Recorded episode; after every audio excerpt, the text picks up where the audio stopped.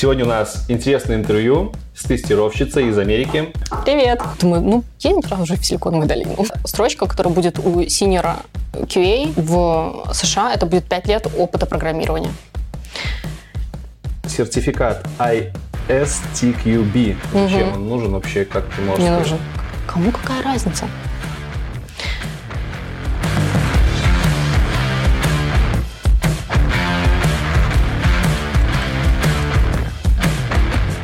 Всем привет! Меня зовут Лекс, и вы на канале IT Борода.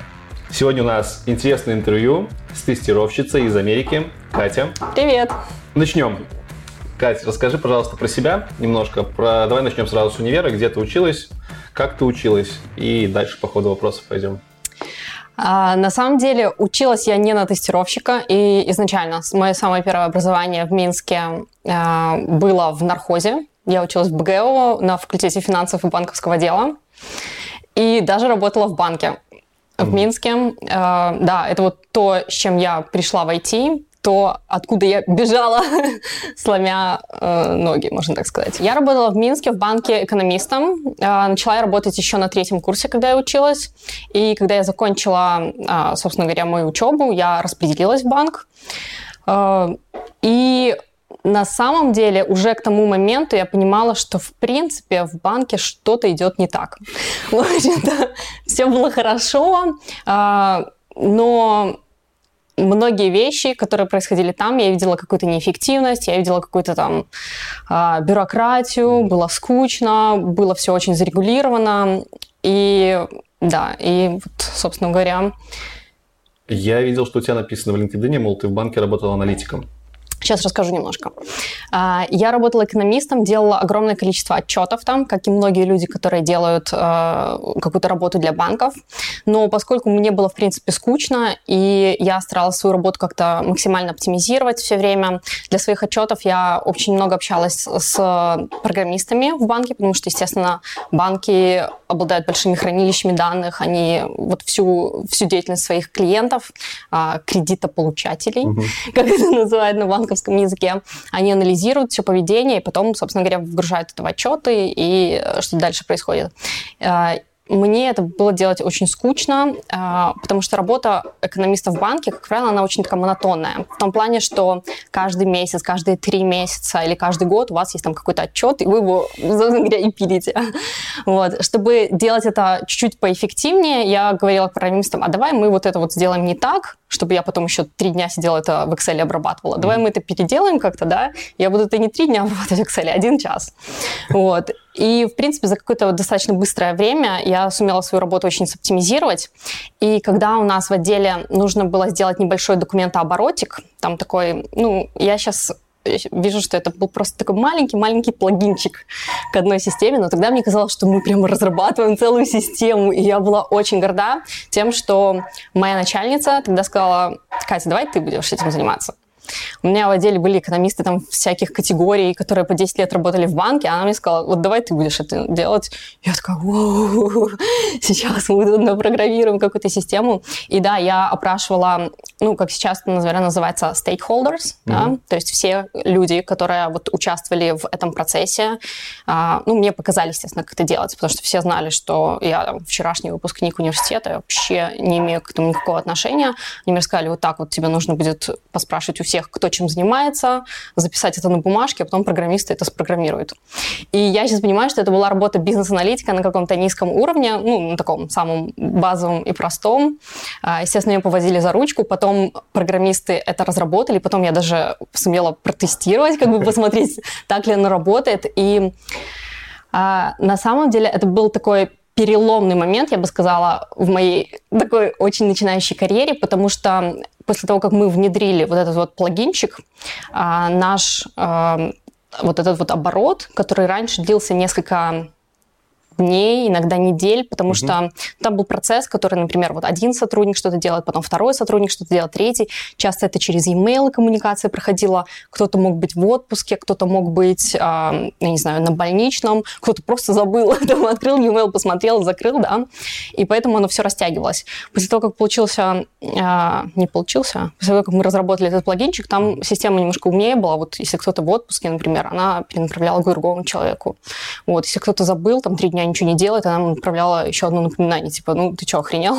Да, типа, давай уже чем делай. Круто, круто. Вот, и я тогда, вот когда мы это сделали, ну, это заняло какое-то время, конечно же, я потом была страшно горда собой, но а, в какой-то момент я просто поняла, что если мы сделали такую маленькую системку, да, и если она так улучшила работу нашего отдела и нескольких других отделов, да, и плюс вот вся моя работа с моими отчетами, то, что я э, там упрощала, улучшала, я думаю, елки-палки, вот э, моя начальница, знаешь, как она говорила, когда я вот общалась с программистами и говорила, давай ты как бы подделаешь вот это, чтобы мне это потом не делать, да?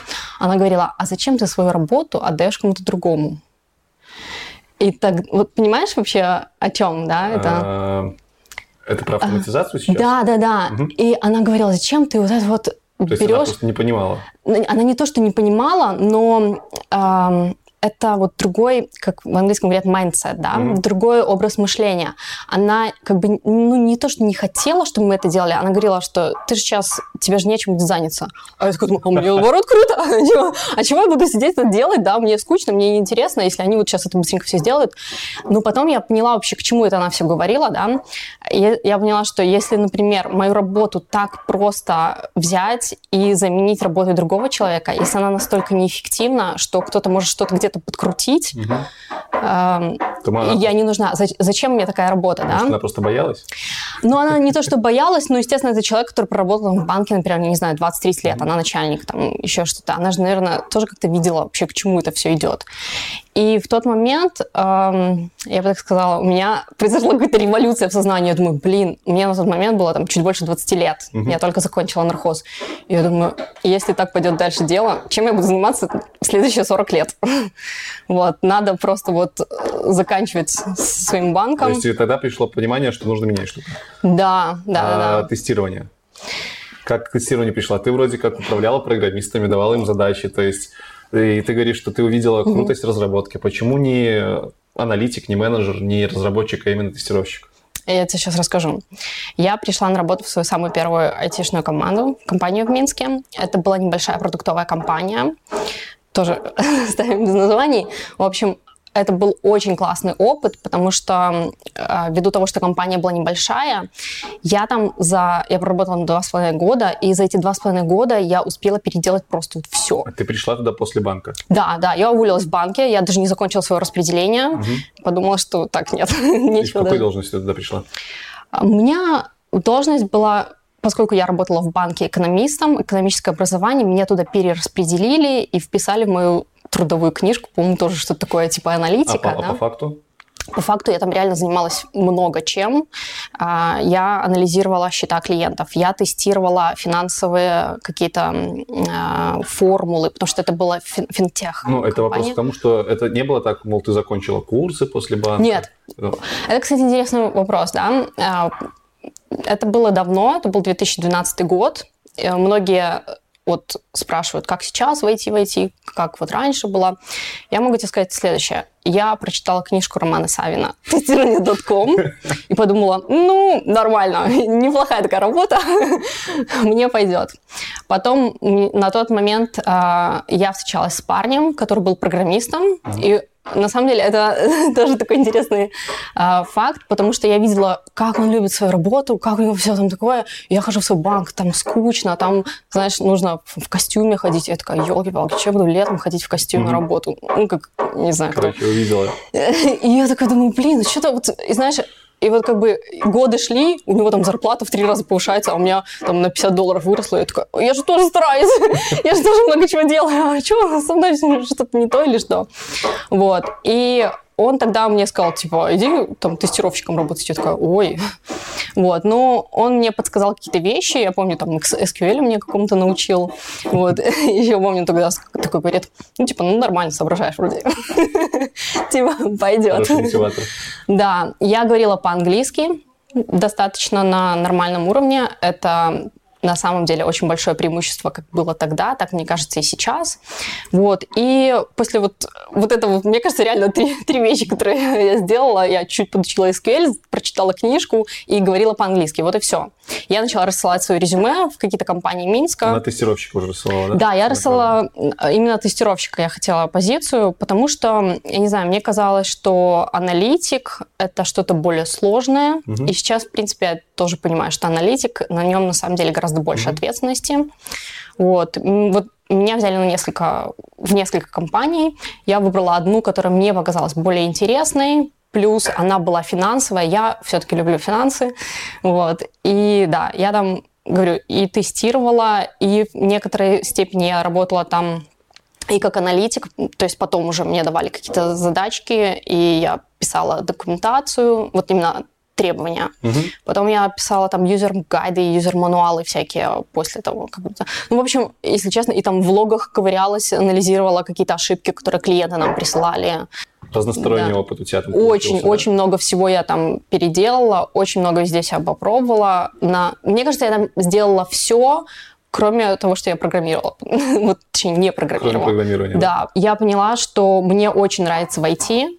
А, Два с половиной года потребовалось. Ну, наверное, я поняла это раньше, но а, реально я просто влюбилась в это, потому что я увидела, какие все-таки крутые вещи можно делать с помощью программного обеспечения. И угу. куда ты дальше двинулась? Куда я дальше двинулась? Я знаю, что ты дофига куда двинулась дальше, на самом деле. Я понимала, что если я хочу делать что-то дальше в IT, не просто вот на каких-то ну, я не буду говорить низкоуровневых в их работах работать, да, это, наверное, как-то не очень корректно звучит, но... Низкоуровневых ты имеешь в виду... По сложности. По сложности. По сложности. Не, не то, что там меня кто-то говорил, типа, эй, ты... А, как же это правильно назвать? Entry level, наверное. Вот на английском я бы это назвала... Вот... Уровень вхождения там, где ниже. Да, да, да. Вот если я хочу работать не на таких позициях, а работать на каких-то... А какие, например, позиции? Подожди, сейчас я... Пример. Я сейчас перейду. позиции, давай, захейт. Э, смотри, я тебе расскажу, вот давай по-другому это объясним, потому что, может, ребята поймут. Когда я находила какие-то ошибки в системе, да, я шла с этими ошибками к программистам, и они мне начинали что-то объяснять, и я такая сидела и думаю, блин, это вообще он со мной по-русски говорит? Или вообще, что это такое? И я помню, что я читала Википедию просто днями и ночами. Вот знаешь, вот это вот, чтобы вообще понять, о чем, о чем речь. Ты, ну, тебе что-то объяснили, ты такая, так, вот это слово было вообще непонятно, там на листике все выпишешь, да, потом открываешь Википедию, начинаешь читать, да, потом, естественно, в Википедии там пять слов, которых ты еще не понимаешь, открываешь еще вкладки. Потом среди этих пяти слов еще пять. Ну, знаешь, оно такое, как геометрическая прогрессия. И я читала, говорю, эту Википедию просто днями и ночами. Потом я начала проходить какие-то курсы на курсере, естественно. Тогда была курсера очень модная, а, чтобы углубить какие-то свои технические знания, потому что, ну, я думаю, блин, как-то ну, меня несерьезно воспринимают. Вот у меня было такое ощущение, что э, пришла, пришла такая девочка, да, такая, ой, ну что-то не работает. Я решила, что на этой ступеньке, да, вот на этом уровне, вот, вот к этому я говорила низкого уровня, вот на, на этом уровне я оставаться не хочу. Угу. Я хочу, чтобы все-таки меня восприняли как специалиста. Я хочу говорить о чем-то и вообще понимать, о чем я говорю. Я хочу услышать ответ и понимать вообще, что человек мне объясняет. Да? И тогда я поняла, что ну, как бы, мне на тот момент тоже было, там, я не знаю, ну, меньше 25 лет, когда вот это все осознание пришло. И я подумала, что так, работать еще 40 лет, идем учиться. Учиться. Учиться. То есть проработав два с половиной года, да. вроде как уже тестировщиком, да. ты решаешь идти учиться. Да, да, Это да. академическое образование? Я решила э, пойти в магистратуру. Э, мне с одной стороны, я понимала, и на самом деле, мне кажется, это сейчас была немножко ошибка. А, я понимала, что я не хочу учиться там полных пять лет каких-нибудь там, или даже четыре года полностью с нуля на программиста. Думала, блин, опять там протирать штаны в универе. Вот, я подумала, так, а пойдем-ка мы учиться в магистратуру. Быстренько, тепляв там что-нибудь подучим. Вот. А, с другой стороны, я в школе учила немецкий язык. Угу. Я знала, что в Германии бесплатное образование. Я еще со школы мечтала поучиться в Германии. И я такой думаю, так, а давайте-ка мы вот это все вместе как-нибудь То есть ты собралась закрыть. где в Германию? Да, да. Вот. Я собрала волю в кулак, сдала все экзамены, которые нужно было сдать, собрала все документы, перевела все свои там дипломы, все что угодно. И поскольку у меня был диплом бакалавра, ну не бакалавра, я не знаю, специалиста, наверное, называется, mm-hmm. в финансах, я не могла поступить на компьютер сайенс или как информатика это в Германии называется, магистратуру. магистратуру. Меня, меня как бы, естественно, никто бы не взял. И сейчас я понимаю, что это как бы вообще нереально. Ну как можно пойти в магистратуру, учиться на, ну, учить те же предметы, что будут учить люди, которые, извиняюсь, там 4 года учились. Так, а в итоге на, на кого ты там училась? Я учила специальность, которая называется, ну, самый правильный перевод на русский, наверное, это будет бизнес-информатика. Это микс, это интердисциплинарная специальность. Вот у нас в Минске еще ну, как бы образование не дошло до этого, но в Европе, в США это очень модно, когда миксуют, э, на, причем есть и на уровне бакалавра, и на уровне магистра различные специальности из двух вот таких ну, вот смежных. Я на физика-менеджера учился. Вот видишь, вот видишь. Ну, я просто могу рассказать, что в Америке, например, очень распространена всякие специальности типа биоинформатика. Угу. Да, я просто когда это увидела, а сейчас я понимаю, вот это application field, да, то есть где это применять, оно просто настолько э, широкое. То есть люди должны знать и медицину, да, ну там не медицину, наверное, ну, биологические Биология. факторы, да, и уметь программировать, потому что вот то, что они делают, вот эти люди, это просто какие-то да, феноменальные вещи. Сколько ты там училась? Я проучилась там два года. И как ты там жила, учась? Ну, в смысле, вот не будем растягивать, просто... Да, давай. Ты, ты работала? Нет, я не работала, потому что э, я не хочу сейчас даваться в подробности и плакаться, но... Хорошо. но учеба в Германии – это худшая вещь, которая произошла со мной в жизни, потому что это было так трудно, что в какой-то момент я думала, что меня оттуда выгонят. Я с позором приеду домой и буду всем... Я уже даже придумала историю. Ну, думаю, так, я уезжала, такая вся гордая. Ну все, я уезжаю учиться на, на экономическую информатику в Германию и буду там... Все таки а ты будешь программировать? Конечно. Вот, а по факту реально там были, ну, короче, я такая вся отличница, да, а раз там не сдала экзамен, два не сдала экзамен. И я такая думаю, блин, сейчас если я еще раз не сдам, его меня реально выгонят, и нужно будет возвращаться домой. Ну, как бы, а что делать? Ну, в итоге доучилась. Я в итоге доучилась, естественно, да, я закончила. Все это стоило просто мне каких-то сумасшедшего количества бессонных ночей, потому что, ребята, программировать это сложно, но это можно. Но тебя там именно программирование учили? Меня там, ну смотри... Какой прог... профессиональный опыт ты там получила? У меня была очень хорошая программа, она была заточена вот как бы на твой бэкграунд, да, и в первый, получается, семестр мы учили только вот программирование, а, какие-то структуры данных в Java, мы учили основы базы данных, мы учили э, как бы какие-то компьютерные сети. Mm-hmm. Ну, то есть вообще... База, вот, короче. Да, основная такая база. Первый семестр, он вообще только он был. И это реально было очень так интенсивненько, очень нужно было много чего... Mm-hmm делать постоянно лабораторные какие-то задачи, которые ты сидишь там... Ну, короче, было нелегко. Давай не надо, потому что я уже чувствую. Вот, Хорошо, а что дальше? Отучилась? А, отучилась, и я нашла работу в Германии, естественно, потому что... Рассказывай. А, я видел, ну там у тебя название работы интересное было.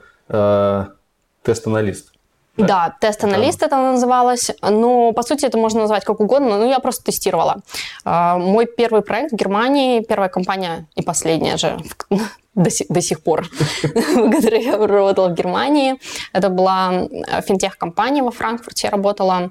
А, мы, если так технически, то мы приделывали к большой старой-старой системе, потому что, если кто не знает, весь финтех и многие другие э, предприятия, компании в Германии, они все автоматизировались, мне кажется, еще до нашего рождения.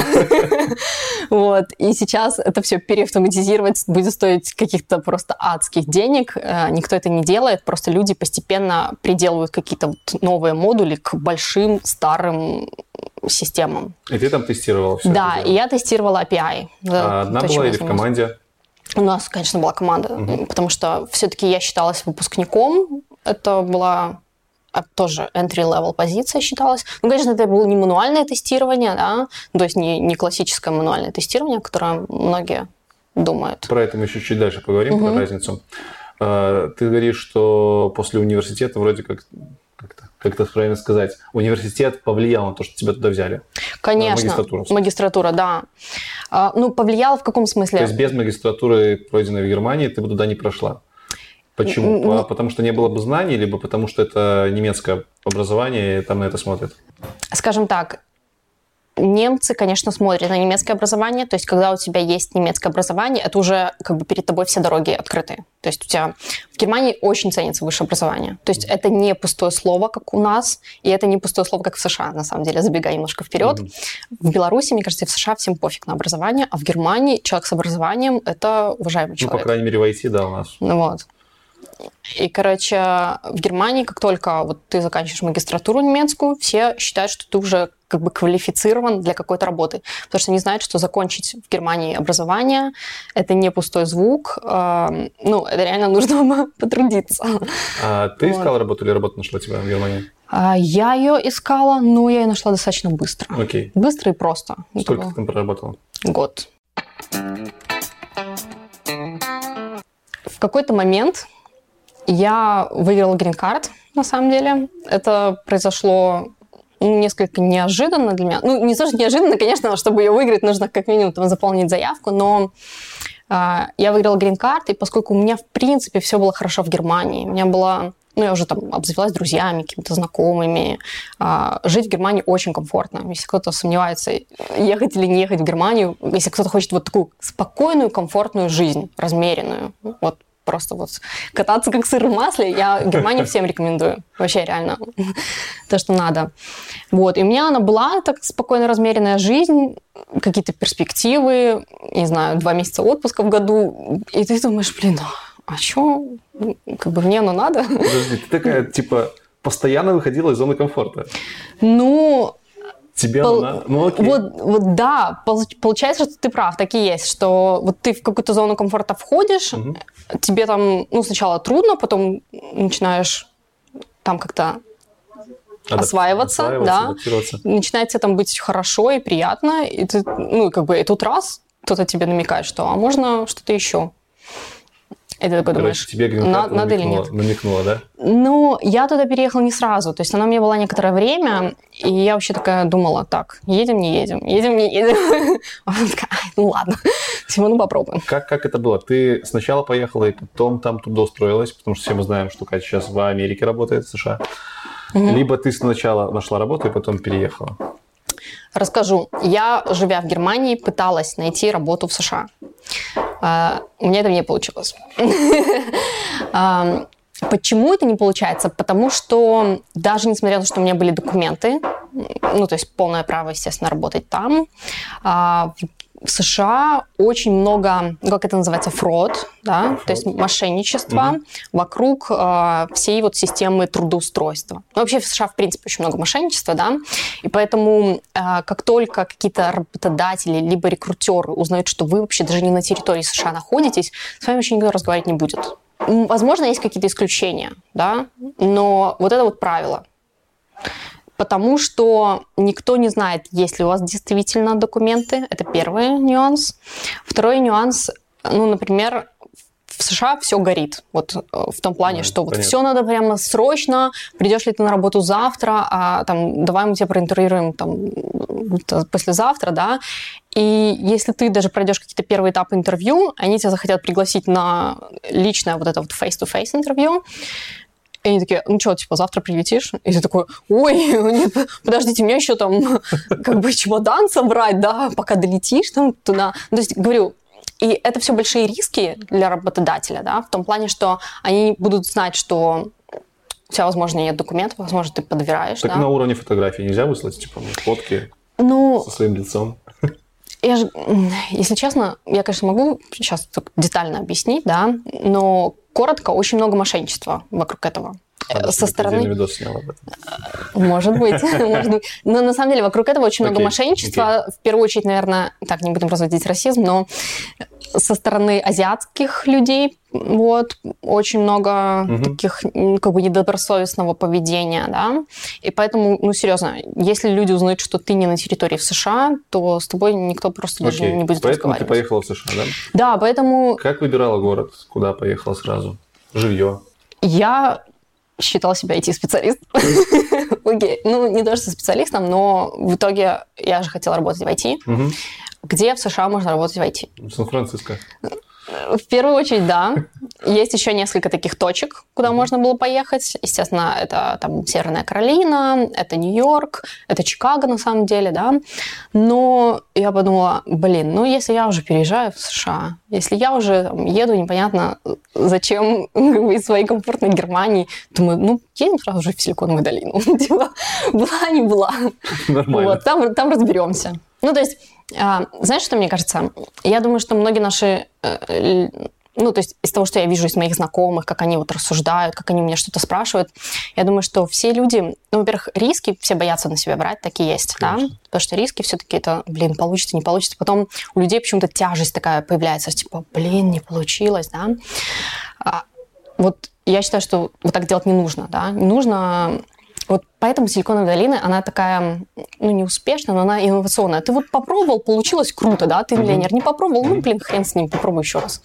Вот, то есть нужно легко вот это вот принимать. И я, у меня не было такого ощущения, что так, сейчас я уезжаю из Германии, все, все вот, там, мосты сжигаю, да, а, или там из Беларуси. Я знала, что так, у меня есть если что. Мне, кстати, когда я уходила с работы в Германию, мне так и сказали, типа, если что, возвращайся. И я знала, что если что, я в Минске приеду устроиться на крайняк, я знала что точно, что на любой немецкий проект меня точно в Минске должны нормально так взять, потому что, ну, я говорю по-немецки. Слушай, ну Силиконовая долина, крем, Кремниевая долина, блин. Я люблю говорить Силиконовая долина. Силиконовая если долина. честно, меня немножко так даже уже, такие, типа, ты чё? Да, и пофиг. Да, ну я люблю говорить Силиконовая. Забаним всех, кто будет хотеть. Силиконовая долина, она дорогая? Она адски дорогая. Она не просто дорогая. Как, как, как? все ты так типа дорого. приехала такая, о, хата, давай будем снимать за два косаря в неделю. Нет? Как, как это было? Ну, по сути, оно не совсем так было, но я точно знала. Смотри, во-первых, я подготовилась к этому. Я не, прешь, не просто такая, так, собираю чемодан, приезжаю, да. Я изучала рынок труда там. Я понимала, что нужно для того, чтобы стать тестировщиком там. То есть какие скиллы востребованы, грубо говоря. То есть я это все изучила. Я изучила Они как... отличались от того, что было в Европе? Да, очень сильно. Очень сильно. Чем? Давай сразу. Ты затронула эту тему. В Европе просто рай для employee, то есть для того, кто... Кто нанимается на работу. Да, кто нанимается на работу, потому что рынок труда настолько ненасыщен, что если ты умеешь делать хоть что-то, похожее mm на информационные технологии, да, и вот хоть как-то ты к этому приближаешься, за тобой уже стоят толпы работодателей, говорят, пожалуйста, приди к нам поработай. Ну, пожалуйста. Ну, мы видим, что ты хороший человек.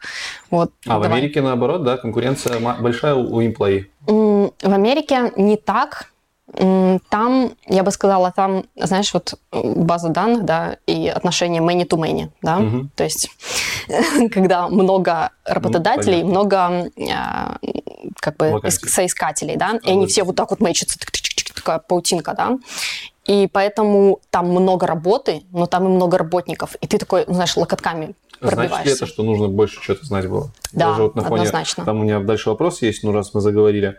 Э, в отличие от тестировщика в Беларуси, угу. тестировщик в Америке, что должен знать больше? Потому что все думают, почему-то вопросы, все задавали вопросы, почему в Америке должны знать больше, это так? Я думаю, что так. Ну, Больше, наверное, имеется в виду именно автоматизацию ухват тестирования мануальщики. Э, смотри, я уже очень давно, ну как очень, ну пять лет, как я уже не живу в Беларуси почти, а, но когда я иногда открываю вакансии или, ну вот белорусские, или когда я слышу вот от ребят каких-то, вот даже я интервью у тебя какие-то смотрела, ребята такие говорят, Типа, я устроился в IT, через два месяца я стал middle ом, через полгода я стал senior ом. Я такая, что, серьезно? Это как? Было, да? Это как, да? Потому что я еще не senior. Вот я тебе могу сказать, что я не считаюсь senior ом, угу. потому что senior в Америке Это человек, у которого там, ну, в районе пяти лет опыта работы. И, конечно, сейчас могут все начать говорить, что, типа, какая разница, сколько лет работы, Ну, да? же есть 5 лет. факту, А, если брать с Слушай, если честно, я свой опыт в Беларуси, я его, конечно, А. вписываю, и я его продаю как я там такой важный тестировщик была в Беларуси, но а, как бы это был опыт, когда у меня еще не было вообще никаких технических знаний, когда я читала Википедию. Окей, назовем его грязный. Ну хорошо, можно и так. Это хорошо, то есть 5 лет, ну окей, допустим. Пять лет серьезного опыта. А, как- Вот смотри, первая строчка, которая будет у синера QA а, в США, это будет пять лет опыта программирования. Программирование. Конечно. Мануальный тестировщик программирования. Ну, нет такого, знаешь... Ну, ну, ну, у нас же есть разделение вот этого Давай. QA и Automation QA, да? А давай немножко поясним, да? Давай. А, Я сейчас не утверждаю, что это вселенская правда и что во всех компаниях прям вот так, да, но э, в США мануального синьора ну, просто, я не знаю, ну, если, может, и есть такой где-то, То есть такого То- не существует понятия. я думаю, что такого нет. Ну, я, по крайней мере, никогда не видела, чтобы кого-то наняли. Вот, ну, вот, когда мы говорим мануальный тестировщик, мы что говорим? Это человек, который а, вот берет, составляет тест-кейс по какой-то, я не знаю, либо по спеке, либо из головы, да, из своего понимания продукта, и потом идет и такой, так, кликаем сюда, туда, проверили, Ну, все там еще работает. фишки подергать можно, тесты поранить, чужие. Чужие, да. Вот смотри, это то, что я сейчас делаю, например, да, это я гоняю в основном чужие тесты. А, ну, Ну, подожди, подожди. Ну, У тебя окей, мы давай. да- дальше чуть. Мгм. Тут давай про сеньоров. Типа 5 лет программирования. Окей. Это, С- это значит, что ну, человек должен вообще даже... Как это правильно Ну, получается, сеньор, он по-любому, он может быть и автоматизатором, и мануальщиком, кем угодно в тестировании. Ну, как бы такой широкопрофильный чувак. Наверное, да. Ну, по крайней мере, у этого человека должны быть очень плотные такие плотные, очень глубокие технические знания, да. Вот мне недавно жаловался там один мой знакомый, который фронтенд девелопер, да, он сказал, знаешь, как, говорит, вот кто-то из тестировщиков открыл дропдаун, Мгм. и он увидел не то, что он должен был увидеть, и он сделал баг на него. Ну, И такой говорит, ну а как, что нет? А др- дропдаун-то открылся, фронтенд девелопер-то что? Это ему опять что-то не то вернуло, правильно? Скорее. Вот. И он такой сидит, типа, а мне-то что? Вот я, типа, вызвал, вот оно мне появилось. И, в принципе, вот синер не должен делать таких вот э, вещей, да, то есть он, Должен глубже смотреть. он должен понимать, он должен как бы раскладывать вообще систему, уметь вот знаешь, не, не просто понимать, так, есть клиент, есть сервер, да, а должен знать, как... Вообще такое часто прописывают даже в требованиях. То есть умение работать а, three layers application, да, то есть Ну, чтобы понятно. ты понимал, как работает каждый уровень приложения, Ну, то есть по- фронтенд, по, по факту, да, быть программистом, с какой точки зрения. Потому Ну, что трехуровневая архитектура это, ну, это то, что медлы учат, там, джуны учат, программисты. программист. Ну, наверное. Ну, то есть человек должен вообще понимать, как устроены приложения, какие компоненты там есть, как они между собой взаимодействуют. Джун э, QA, он сильно отличаться будет в Америке по требованиям, чем у нас? А, я, я думаю, Есть ли мануальщик Джун если они есть, однозначно они есть, просто их мало, и конкуренция там просто такая серьезная. А Вот. мало почему? Потому что автоматизация дофига, в смысле, авто- они не нужны? Они нужны, ну, смотри, а, мне кажется, это экономические причины. В США все о деньгах, никто не знает, да. Но э, вот как ты думаешь, сколько зарабатывает прям entry-level manual QA в Калифорнии? Тысячу, может быть. Тысячу чего? И во сколько? дол- долларов в месяц. Долларов в час? Нет, месяц. Нет. Ну, я, я, я примерно знаю, сколько они у нас зарабатывают, умножаю на два, потому что там дороже жить. Нет, смотри. Даже уборщица зарабатывает в Калифорнии больше, не говоря уже о QA. Самое, наверное, меньшее, что я слышала, прям entry-level позиция, то есть человек, который только-только закончил курсы, в Калифорнии будет зарабатывать где-то 25 долларов в час. Это вот ниже просто, Это три с половиной косаря где-то в месяц. я думаю, ну, я бы так сказала, наверное, Больше. 1050 в год. Но это так мало. Ты себе просто не представляешь. Это ну, настолько мало, что Ну. никакой человек, у которого есть хоть какой-то опыт работы, на это не Так, согласится. остановись. Это первое. Мало, мало. Сейчас все сеньоры, которые получают меньше, будут хейтить. Почему мало? Куда деньги уходят? Ну, ты же сам сказал. налоги, окей. Ты же сам сказал, да, половина налоги, вторая половина квартира, третья половина бензин с машиной. Короче, уровень жизни просто... Уровень жизни очень Хорошо. высокий, и если кто-то подумал сейчас, что это много, то я скажу так: э, на эти деньги, этих денег едва хватает на то, чтобы не умереть с голода. Чтобы понимать комфортный уровень жи- жизни, какая зарплата в год может обеспечивать там? Слушай, ну у всех это по-разному. Ну, на, твою, на, на твое усмотрение. Там, типа сотни баксов, сотни тысяч в год будет хватать? Нет. Окей. 150? Мне кажется, комфортный уровень от 300 начинается. Окей.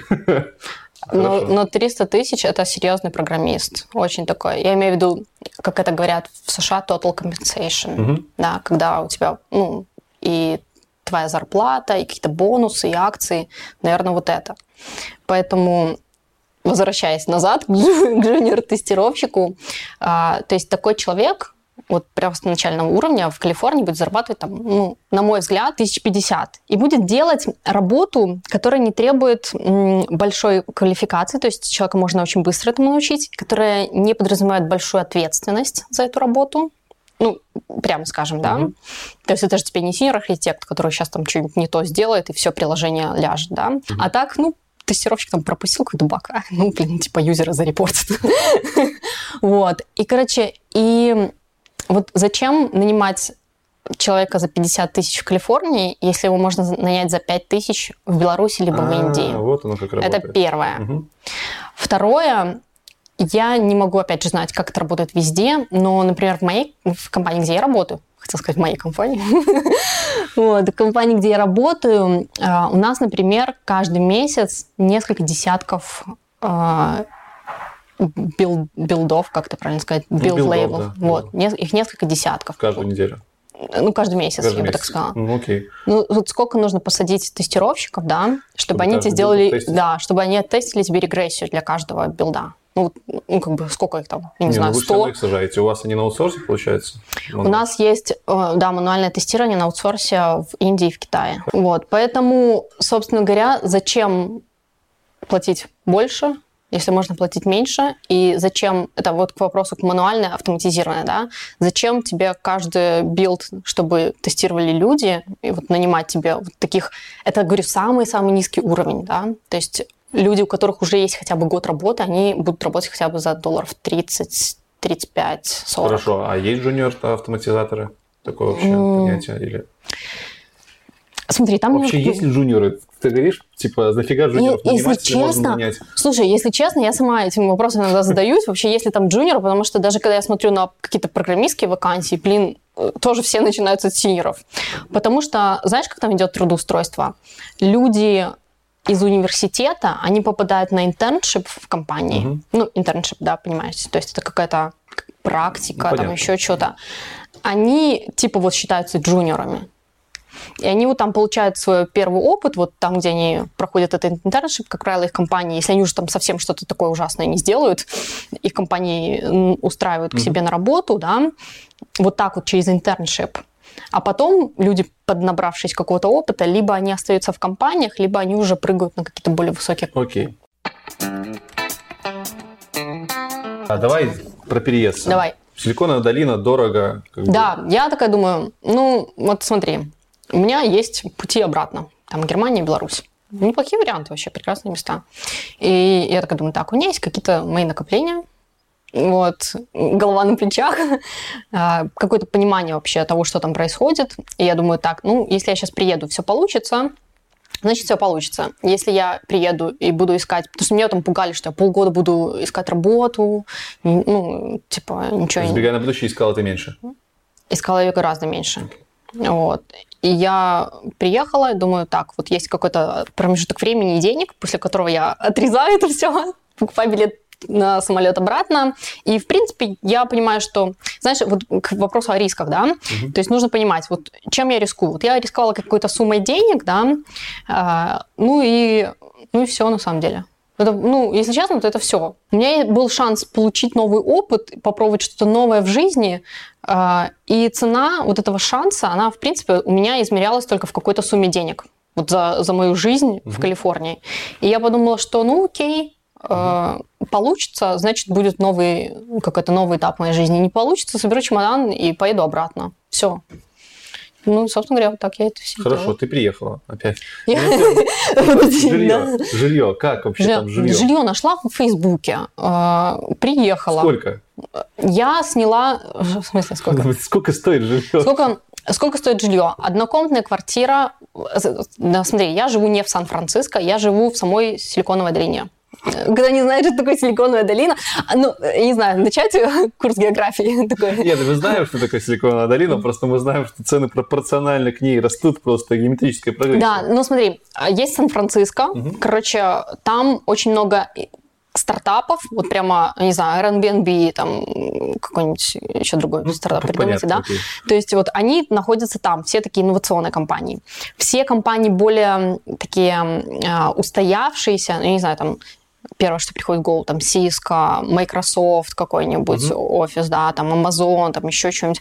Они размазаны по всей Силиконовой долине а, вот на протяжении от Сан-Франциско до Сан-Хосе и в самом Сан-Хосе. Мгм. Самые дорогие места – это Сан-Франциско. Там же дороже всего.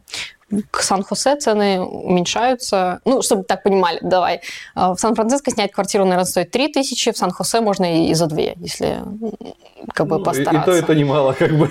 И то, и то немало, но... Ну, это на наши цены, понятно. Как бы да, там да, да. другие. Там другие заработки, там все очень по-другому. Ну, как бы, вот, я сняла какое-то жилье, и я думала, так, ну, я приехала туда не спать, не отдыхать, не ну, там, на солнце загорать, да, а вот так вот прямо четенько искать. У меня уже были наработки какие-то, естественно, я же закидывала свои резюме куда-то. Я уже даже успела немножко пообщаться с какими-то рекрутерами, но, опять же, говорю, как только они узнавали, что я не на территории США, все, все переговоры, они заканчивались. Поэтому у меня было такое понимание, что, в принципе, может что-то получиться. Просто я как бы не нахожусь в том месте, для, чтобы Ну, понятно, чтобы улучшить свой- оптимально да. искать Да, да, да. работу. Вот, и я взяла, позакидывала еще кучу резюме, купила билет на самолет и прилетела. Сколько И ты начала. искала работу? Как долго? В сумме, я искала ее несколько недель, мне кажется, чет- через 4 недели я уже вышла на работу. Это был самый первый твой офер? В смысле, э, с первого раза, с первого собеса, или сколько ты прошла? С-? Собеседование я прошла море. Конечно же, не на все меня взяли. Вот. И я не считаю, что в этом есть какой-то такой элемент, а, я не знаю, неудачи или еще что-то. Вы не подошли к компании, вам не подошла компания. Ну, ничего страшного. Главное, что нашлись компании, к которым я подошла и к которым не подошли. Ну, в Силиконовой долине. Ну, нет, я нашла, если честно, я даже, кстати, об этом снимала видео, а, я нашла 4, мне, мне получилось 4 оффера вот за это время. И они все одномоментно получились. То есть я вот так вот интенсивненько искала, проходила все эти собеседования, все в параллельно. Естественно, я улучшала. То есть ты там пройдешь какое-то собеседование, а, думаешь, так, вот тут, наверное, я напортачила, вот тут у меня спросили, Ну, я, блин, плохо ответила, так, быстренько давай под- подчитаем это все. Мгм. Вот. И, собственно говоря, на другом собеседовании, где тебя спросили либо то же самое, либо что-то похожее, ты уже такая, так, я подготовленность. И Так, давай. и это, получается, ты устроилась на работу, я сейчас посмотрю. У тебя было в LinkedIn указано тест кейс девелопер. Это было уже в Америке, либо это... Это было в Америке, это была моя самая-самая первая работа. А, Это была консалтинговая компания. Вот, я жила в Калифорнии и нередко я летала в Даллас. Э, Получила я вот этот вот офер. На самом деле я получила несколько, но вот это был самый лучший по деньгам. А, Получила я, кстати, если кому-то интересно, за что я его получила и почему так получилось. Этот проект был очень похож на мой проект в Германии. Это такой вот совет людям, которые... Ну, не, не совет, наверное, это такой намек, как это все работает, да. В США очень любят людей с готовым опытом и с готовым пониманием. Не, не хотят кого-то там учить, Понятно, с натаскивать. домена, да? А, Это д- даже был не домен, домен был другой. Просто я немножко рассказала, в Германии у меня был там проект, где я тестировала API, был старый Мгм. кусок системы, был новый модуль, и мы его приделывали. Моя первая работа была точно такой же. Понятно. То же самое. Вот. И изначально, когда я туда устроилась, а, они меня там посмотрели, и через несколько недель меня передвинули на должность тимлида. То есть я сама перестала э, вообще что бы то ни было делать. Мне дали команду в Индии, я их менеджила. Ого, интересно. Вот, это случается не часто, но они просто действительно увидели, что так, то, что у меня написано в резюме, вер- видимо, не вранье, не, там, не, не сильно приукрашено, там, может, приукрашено, но так не сильно, что я все шарю, Мгм. что мы делаем. Вот, я вносила просто какие-то там предложения, ну, то есть первое время я так боялась даже сильно Понятно, высовываться. Да-да-да, все по-другому, но потом я увидела, блин, думаю, как вообще ужас, что там народ делает. Думаю, так, вот это неправильно, может, там поговорить с менеджером. Вот, и я такая, давай ему что-то рассказывать. Типа, говорю, а вот это не так, вот то не так. Он такой говорит, типа, окей, типа, сейчас тебе даем команду, ты будешь с ними разбираться. Я такая, вау. Как долго ты там проработала? Три месяца. Воу, то есть, подожди, Да, да, да, это все длилось три месяца как так? Почему? Тимлит, круто же. Это не круто. Э, Честно, это вообще не круто. Давай, рассказывай, почему. Кто-то может думать, что управлять людьми это классно, и, наверное, до вот этого опыта я тоже думала, что это вообще классно. На самом деле, если без прикрас, чем занимается тимлид? Он как бы на собрании спрашивает у его людей, типа, ну, что ты, чё ты там делал вчера, да? Он такой говорит, ну, я вот делал это, у меня не получилось. А ты что делал? Ну, я вообще заболел, не пошел на работу. Типа, а ты что делал? Я хотел делать это, но поскольку у меня была блокирующая какая-то проблема, я тоже ничего не делал. И я такая, ёптель, у нас же был план. Я такая, ой, да. И, короче, ты просто берешь вот все, что они тебе сказали, а, тебе нужно вникнуть, ну, если у них у кого-то была какая-то ошибка, да, или проблема, тебе нужно вникнуть, вникать в то, что делают другие, и то, что ты не делаешь сам, если честно, это тяжелее, чем делать что-то самому, да. И потом вот все, что они тебе рассказали, рассказать своему начальнику. Вот это работа тимлида. А твой начальник, э, поскольку у меня не было опыта, это был просто мой самый-самый первый вообще Мгм. опыт, какого бы то ни было Руководство, а, да? руководства, он э, говорит, типа, а, а чего они не сделали это? Я такая, ой, а я не знаю. Вот мне, типа сказали, что вот, вот они вот так себя повели, но я же понятия не имею, что у них там было. И ситуация осложняется тем, что это были люди в Индии, я-то была в США, и руководить кем бы то ни было, кого ты никогда не знаешь, не видел, с кем ты не имеешь никакого вот личного контакта, да, люди отличаются по культуре, вот, и я там иногда, мне кажется, проявляла какую-то слабину, потому что они мне говорили, типа, мы не успеваем это делать. Я такая, ой, бедненькие, не успевают. А мой начальник такой говорит, типа, сказала, скажи им, чтобы все сделали. Я такая, ой, ну они же не успевают. Хорошо, ну три месяца. Это именно из-за, из-за того, что тебе не понравилось, ты решила сменить работу или что? А, да, это был очень плохой work-life balance, потому что мы синхронизировались, как это называется, у них там синкап, да, два раза в день. То есть у Калифорнии с Индией или у Техаса с Индией очень большая разница во времени. Вы никогда не пересекаетесь на работе. Ты с людьми общаешься с этими там в 8 утра и в 10 вечера, да. Мгм. все остальное время ты сидишь постоянно в каких-то митингах, либо со своим начальником рассказываешь ему, либо с BA, ну, то есть с аналитиками, чтобы вообще понять, что вы там как бы разрабатываете, чтобы до них донести по вам какую-то информацию. Вот, и ну, если честно, у меня было такое ощущение, что я вообще протираю штаны там.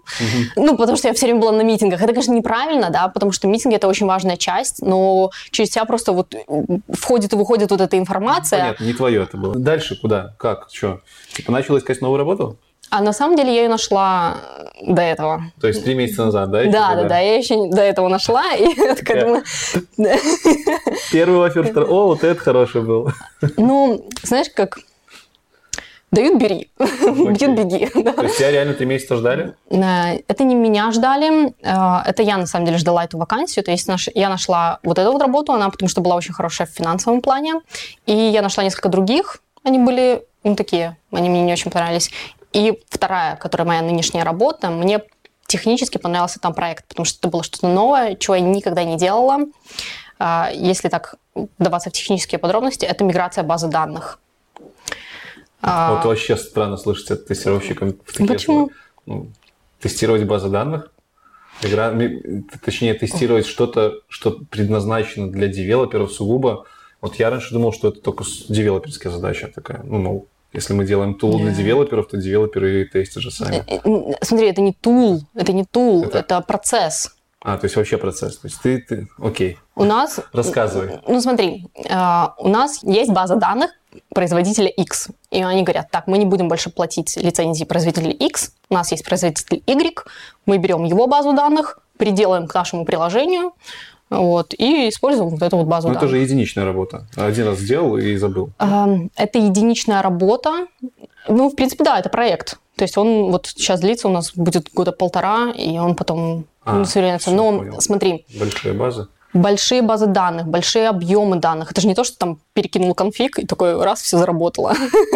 вот, там ну, это целые процессы, построй там схемы. Как ты тестируешь миграцию базы данных? Как, типа, я не знаю, как это делается. А... Понятно, когда у тебя есть интерфейс, ты можешь там потыкать, дропдауны пооткрывать, э, API подергать. Угу. Как тестировать как базы данных?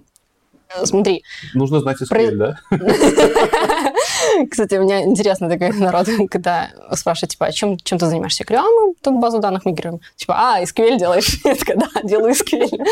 На самом деле, мне кажется, я самые сложные запросы, которые я пишу сейчас на SQL, это select from, star. Это все, максимум. То есть я не пишу сама никаких SQL запросов.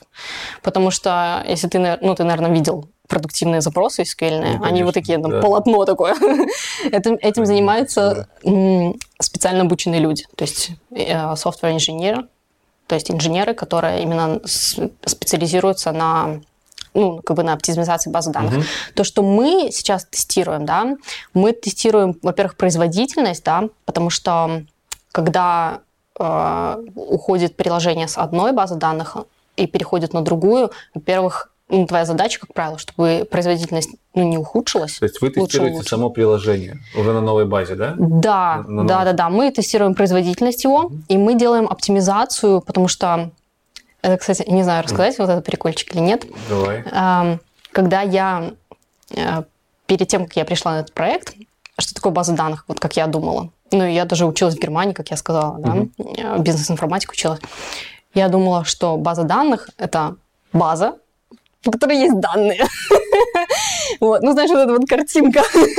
Картинка такой бочонок, да? Ну, Я такой думаю, ну, типа, ну, ну, как же, да, база с данными, правильно? И нас даже в универе учили, что есть там нормализация схем, да. то есть там как бы вот как все отношения в базе данных, чтобы там не было какой-то там редунданси, да. чтобы там всякой фигни вот в этой базе данных не было. И я такая думаю, ну, ну тоже, это же, это же база, и там, ну, я не знаю, чуть ли не таблички вот эти хранятся в этой базе данных.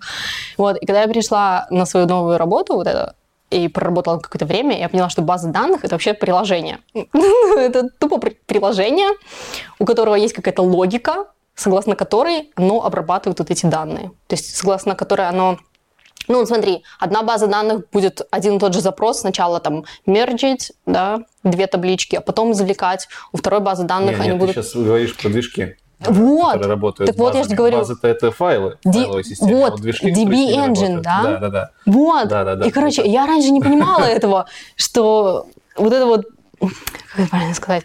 Короче, что базы данных, вообще, чем они отличаются? Почему существует там, не знаю, 30, 50 или еще больше баз данных разных? Ну, да, да потому что они обрабатывают информацию по-разному. И по-разному у них нет данных. Вот. Потому что одна лучше для одного, другая лучше для mm другого. Пришло вот. осознание. И я такая, ни хрена себе. это как вообще? А данные, это на самом деле действительно просто какие-то файлы, которые, вот эта база данных, она их там считывает и выдает. И задача, когда идет миграция базы данных, естественно, сделать так, чтобы э, приложение стало работать не хуже, а лучше, даже лучше. Какие-то SQL-запросы нужно взять, оптимизировать под вы эту базу данных. Вы сами оптимизируете? Нет, ну это не я делаю, это, это же сложная задача. Вы выявляете, что их надо оптимизировать, да? Или как? Ты говорила, Мы... что вы занимаетесь оптимизацией, ты говорила в общем, да, про да, команду да. или про Про команду, про команду. Я, okay. я бы хотела этим заниматься, но я не умею. Ну ничего, жизнь длинная. Я, может, еще научусь, но я пока не умею, это точно. Хорошо. Вот, то есть а, есть специальные инженеры, которые это делают, потом мы уже гоняем тесты и смотрим, типа, вот, вот или патч какой-нибудь там выпускается, что, который что-то другое делает. Мы смотрим, что типа лучше, что сделало регрессию в перформансе, что сделало прогресс. Давайте про тестирование поговорим уже про само. Давай. Как, как науку. Давай. Да, специальность. Э, quality control, quality assurance. Часто э, люди не понимают разницы. В чем тут разница? Даже у тебя, по-моему, я видел, было написано quality, quality assurance, первая должность, а последняя вот теперь у тебя написано как просто quality инженер. То есть можешь ли ты сказать, что есть разница между этими понятиями, терминами? Честно, я не знаю. вот, не знаю, можно, конечно, сейчас поставить камеру на стоп, я погуглю, но вот quality control, quality assurance... Окей, okay. в комментариях постоянно там срутся, типа, тест, есть тест, есть тестер, quality control, quality assurance. Слушай, не вырежай это, пожалуйста, потому что я бы ответила на это так, кому какая разница? вообще о чем спор? Вот, то есть есть форма, а есть содержание. Вот это вот спор насчет формы. Да, все равно, как это называется, есть продукт, да, и задача тестировщика сделать так, чтобы продукт работал в соответствии с тем, как этого ожидают, я не знаю, там, продукт оунеры или stakeholders. И есть разные компании, у которых разные процессы. Одни садят кучу тестировщиков и говорят, мы сейчас все разработаем, а тестировщики протестируют, а потом программисты снова пофиксят баги. Другие компании, я недавно там начала читать какую-то книжку, как тестируют в Google, они говорят, нет, мы сейчас не будем садить тестировщиков в самом конце, мы сделаем так, что тестировщики на этапе разработки сделают тесты, автоматические тесты, естественно, которые на этапе разработки уже будут проверять вообще то ли мы программируем, да? Окей. Вот. А, Короче. Хорошо. Вопрос еще у меня тогда по поводу угу. всех этих терминов. Как-то у меня был немецкий, кстати, проект. Угу. У меня там тестировщики были немецкие. И я очень удивился, когда тестировщик э, проревьювал мой код. Он такой, я код запушил, он мне пишет, угу. типа, о, прикольно, а что у тебя коммента- закомментирован код? Угу. Как бы, а вот тут вот еще можно было бы ускорить. И я такой, мол, что? А он такой, типа, все good, я просто, по-моему, тогда он мне сказал, что я quality control. И я такой, типа, это как? Он такой говорит, мол, я еще, кроме того, что там фикшу, точнее, выискиваю баги, я еще ответственен в целом за то, чтобы приложение там работало быстро и эффективно, поэтому угу. я мониторю твой код. Угу. Вот для меня это было выносом мозга просто. Типа как так? Как так? А знаешь, у меня есть предположение, почему так.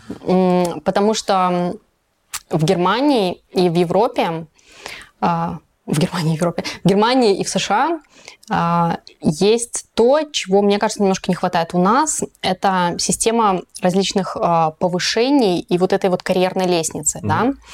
И как в Германии, так и а, в США тестировщики – это считаются люди, которые вот только-только вошли вот в профессию айтишную какую-то там, да, mm-hmm. и те люди, которые не планируют там задерживаться на всю жизнь. То есть, если ты закончив университет, начал работать тестировщиком, это вообще абсолютно нормально. Но если тебе, там, не знаю, 50 лет, и ты последние 30 из них работаешь тестировщиком, значит, у тебя карьера, если честно, не сдалась. Потому что, ну, я тоже работаю тестировщиком, надеюсь, там никто из тестировщиков не обиделся, да? Это один из вопросов дальше. Вот. Вполне хороший ответ. Тут часто спрашивают, э, нормально ли это, когда тестировщики в девелопер развиваются, либо еще куда-то. Это нормально, и это и есть карьерный путь, карьерная лестница, как угодно это назови, да? Потому что когда человек, по сути дела, но это возвращаясь опять к тому, что мы вначале говорили, это начального уровня позиции, это позиции для входа. Даже для тех, у кого есть техническое образование, это все позиции для входа. Это даже касается там автоматизаторов крутых, которые кого угодно. фреймворки пишут. Ко- да, да, да, кого угодно. Ты заканчиваешь университет, mm да, а, тебе там, я не знаю, чуть больше 20 лет. Понятное дело, что есть очень умные, талантливые люди, которые уже к своим, к, к окончанию университета там, я не знаю, изучили 100-500 фреймворков, да, перекодили все, что могут, и они такие, раз, и я там сейчас на какую-то крутую должность в каком-то крутой IT-компании устроюсь. Но многие люди, потому что IT все-таки это сложная вещь, мы mm-hmm. со сложными вещами работаем, многие люди даже после университета входят в вот в эту вот профессию, не профессию, в сферу, не, так, сферу. да, okay. а через quality, но они там не задерживаются навсегда. Вот так вот я бы это характеризовала. И поэтому я предполагаю, что тот человек в Германии, мое такое восприятие, скорее всего, у него есть специальное техническое образование. Угу. Его наняли вот как quality, он там проработает пару лет и пойдет дальше в development. А какими навыками, конкретно, какими навыками нужно обладать, чтобы прийти на, уже не скажу на позицию жуна, но просто прийти работать в quality assurance quality инженером, тестировщиком. Тестировщиком. В Силиконовую долину. Что нужно знать? Какими навыками обладать? Если выбирать самое-самое главное, на что обращают внимание, забудьте вообще разницу quality control, quality assurance, вас это никто не спросит, честно, не сомневайтесь, всем вообще пофиг. вот. Э, первое, уметь программировать, знать хотя бы один язык программирования Какой? из популярных. Любой, честно, любой. Потому что вы не будете там программировать, скорее всего, у вас очень большой доля вероятности, вы сами там не будете ничего писать, но вам эти знания нужны будут. Это значит либо Java, либо Python, либо JavaScript, ну, вот эти вот самые-самые такие основные. C-Sharp. C-Sharp может быть, но среди тестировщиков это не популярно. То есть, если вы будете знать C-Sharp, конечно, все скажут, молодец. да? Хорошо. Вот. Ну, потому что тестовые фреймворки, они вот на этих трех uh-huh. языках. Иногда на Ruby я встречаю, но редко. Ну, то есть вот эти три, три я бы сказала. Не, не все три. Сейчас кто-нибудь подумает, о боже, три языка. Нет, один из вот этих трех на таком уровне, чтобы вы могли написать какую-то несложную программку, а, чтобы вы могли решить какую-нибудь задачку, типа, вот есть стринг, ABCD, сделай из этого стринг, ну, стринг из строчки. DBCA. Да, DBCA, вот. То есть вот Про... такую ага. программку. А тут... у тебя это Java было, да? Да, у меня это было Java, okay. и до сих пор Java как бы это единственный язык программирования, на котором я хоть что-то могу там стяпать. Вот. Нужно знать... Эм... Английский. Это даже не обсуждается. Нужно знать английский. Вот. Э, нужно знать, как правило, фреймворк для тестирования UI, угу. Selenium в частности, э, хотя бы тоже на каком-то уровне, чтобы вы могли э, писать в существующий фреймворк. То есть, когда люди умеют сами разработать фреймворк с нуля, это уже вот синьорские и выше позиции. Писать ты имеешь в виду прям кодить что-то дополнение какие-то? Да, да, да. То есть если, если в компании есть уже какой-то фреймворк, и туда нужно, ну, разработали какую-то новую фичу, да, нужно дописать угу. какой-то тестик, вот вы должны уметь, ну, то есть сделать какое-то минимальное. То есть вам не нужно сделать архитектуру, естественно, там с нуля что-то написать, но какие-то тестики дописать угу. вот на Selenium, например, нужно. Потому что очень много тестируется через а, вот эти end-to-end тесты, это, естественно, UI-ные тесты. Okay. Даже вот говорю, мы performance тестируем, и то у нас, естественно, performance framework, но он же работает с фронтенда до базы данных и обратно. Mm-hmm. И нужно уметь тестировать API, я бы так сказала. Базы данных?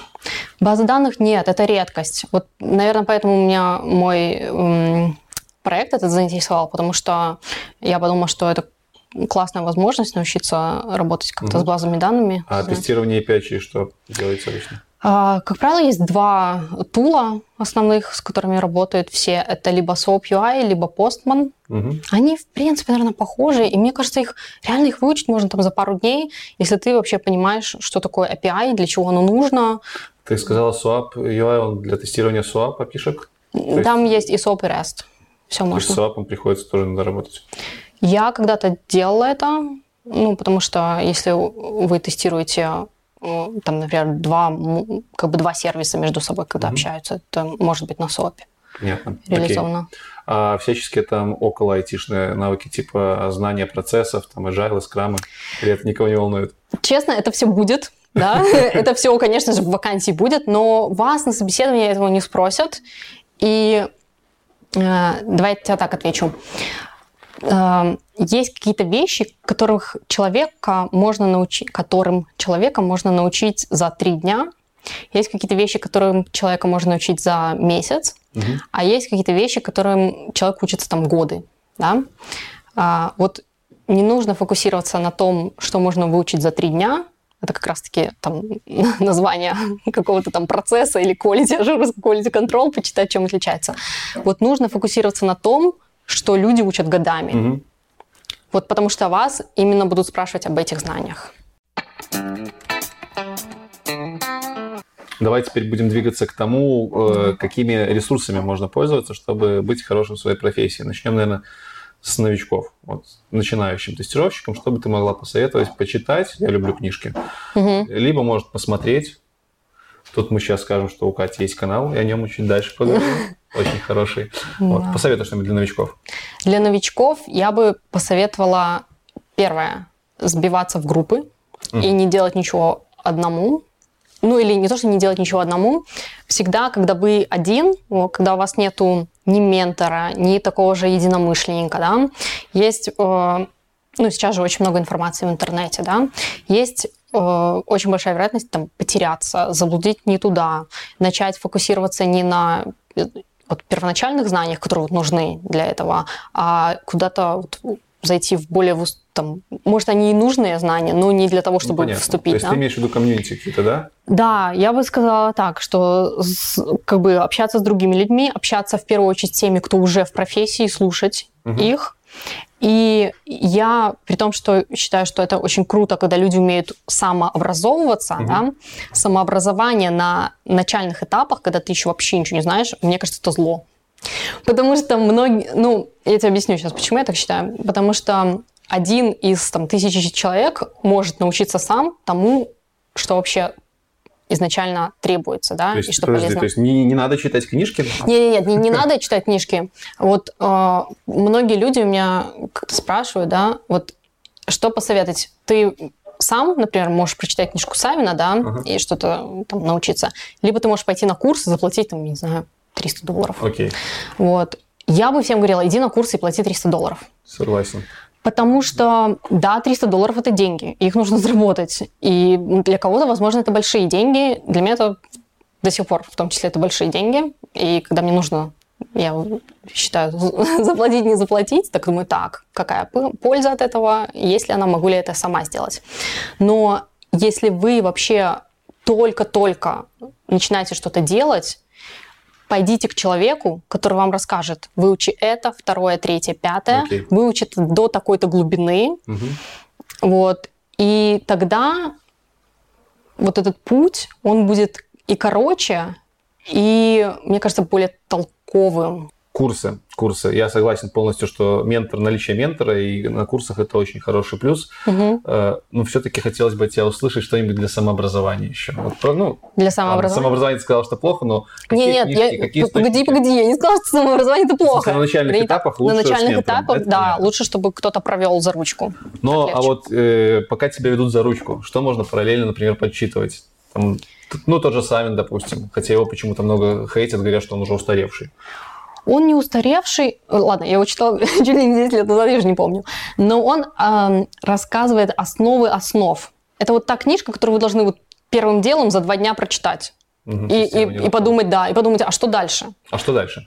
А, дальше я бы сказала так. эм, учитесь чему-то. Ну, смотри, нет, давай так То есть из книжек все, Савин и больше ничего не читаем. Мне кажется, что про- по тестированию, ну, что ты, ну, как бы выучил, что есть регрессионное тестирование, есть функциональное тестирование, есть тестирование перформанса. То есть получил общее такое представление, да, как вообще нужно... А, еще там security тестирование, я не знаю. Окей. Вот. Ну и что дальше? Дальше дальше, практика? дальше практика в первую очередь, и дальше я бы всем советовала. Это, если честно, очень непопулярный совет, и мне кажется, люди этот совет не любят. Но я его Посмотрим. все-таки скажу еще раз. Получайте фундаментальные знания в информационных технологиях. Компьютер сайенс, структура, алгоритмы. Все, Сети. вот, вот все, да. Учите и языки программирования, учите сети, учите базы данных, учите то, как работают приложения. Не просто вот вы получили какой-то баг, э, ну, там что-то не работает, да, такой потыкал куда-то, извиняюсь, конечно. Вот, получил какой-то баг и такой довольный, зарепортил джиру и пошел чай пить, да? Нет, разберись, почему он получился этот баг. Разберись, где конкретно он получился. У тебя там кнопка не работает, да? Или у тебя там API не прошло, или у тебя там в базу данных что-то не то сохранилось. Разберись, где случился косяк. Почему так произошло? Э, Начни понимать, как вообще работают базы данных. Ой, говорю, базы данных. Да, Приложения, приложения. да? Вот. Ну, это, конечно же, когда ты работаешь в какой-то компании, да, а вот, вот такой бы я совет дала. Вопрос, где брать опыт новичку? То есть программисту понятно, там можно на хакатон пойти, что-то пописать дома, а тестировщик где он? Тоже будет? пойди на хакатон. В чем проблема? А ну, Пришел на хакатон, смотришь, народ кодит что-то, думаешь, елки-палки. ты берешь, Вот. что ты кодишь то, что они пишут? То есть, в смысле, ну, тестируешь то, что они пишут? Я думаю, что да, вы, как бы, если у человека нет никаких знаний, у него не получится э, вообще никак быть полезным там, да, но ты хотя бы посмотри, что делают люди, вообще посмотри, нравится тебе там или не Но нравится. это же не опыт, это просто Это не опыт, это да, это будет посмотреть. сам опыт Сам опыт U-тест. Первое, что я бы советовала. U-Test? Это Да. сайт? Да, да, да, это платформа utest.com. А, Там очень много проектов. А, В основном они, естественно, нацелены на ручное тестирование. А, Вступить туда и начать. Есть очень много статей, наверное, мы сейчас не будем разбираться, да. На мой взгляд, U-тест, и я сама там когда-то, еще когда в Германии училась, думала так, наработаю какой-нибудь опыт, посмотрю, как это все делается. Работа на U-тест, некоторые думают, что это то же самое, что работа в обычной компании, очень сильно отличается, потому что вам там будут скидывать либо готовые тест-кейсы, вам нужно будет их прогнать, либо вам просто будут давать какое-то приложение и говорить там, типа, делай все, что хочешь, если найдешь баг, молодец, мы тебе заплатим. Да? В обычной компании все работает не так. Никто вам не будет как бы, скидывать готовые тест-кейсы. Ну или на самом низком уровне а, вашей карьеры, да, на в самом вот вход, конечно, дадут вот okay. эти тест-кейсы. Но да, ю-тест это вот только чуть-чуть как бы попробовать ну, себя. Ну, это уже что-то. Да, да, да. А, допустим, на GitHub какие-нибудь open source проекты, или это нереально на начальных этапах? Тестировщику не... Ну, Смотри, я когда вспоминаю себя вот в своей первой компании, я не понимала, что вообще происходит там.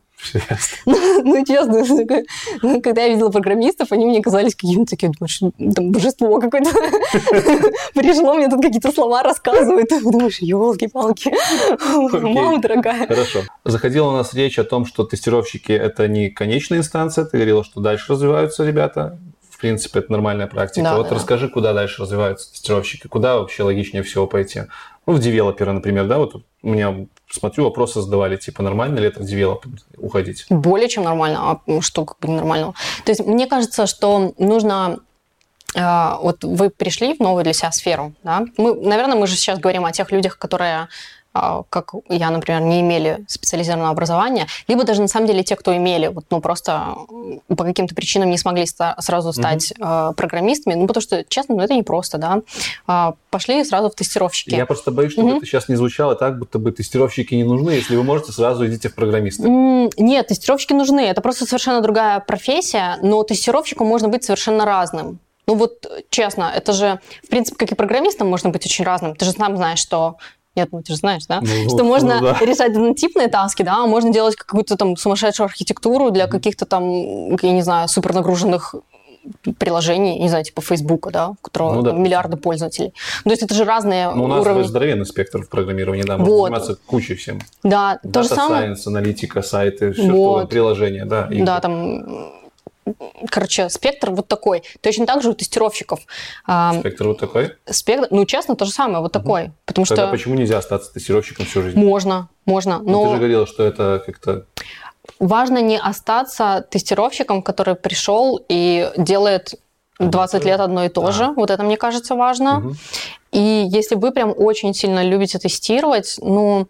Хотя, на самом деле, у меня есть друзья-программисты, которые считают, что нет, это все сейчас умрет. Сейчас есть тест, да, тест-driven development.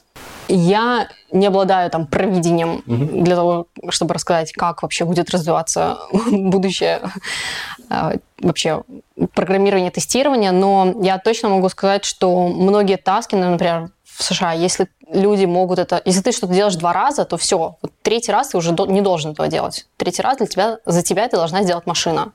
Ну, окей, хорошо. Вот. Ну, потому что это не имеет никакого смысла, и там скорее инвестируют время в то, что ты бы там потратил больше времени на автоматизацию, чем ты такой, ну, сейчас там 10 минут, ну, и сейчас еще 10 минут. Рук. А ты видела, чтобы люди переходили из девелопмента в QA? из девелопмента в QA. Мне кажется, ну, лично я не видела, вот прямо, вот, чтобы я работала с человеком, он стал из девелопмента в QA, но я знаю, что а, какие-то хорошие тестовые фреймворки многие девелоперы пишут. А, то есть... Короче, которые, а, ну, любят, вот им нравится Они это пишут, типа, в свободное время или не, параллельно? Не, не, не в свободное, не в свободное. Полностью например, переключаешься, да? А, ну, например, вот меня как-то приглашали на работу, и я спрашивала, что у них там за тестовый фреймворк, бла-бла, и мне сказали, что, типа, вот у нас есть там программист, не знаю, Вася, да, который нам написал вот этот прекрасный тестовый фреймворк, и нужно, чтобы, ну, типа, сам, самописный домашний, okay. да, и нужно, чтобы ты вот там его поняла, как он работает, и будешь туда контрибьютить дальше.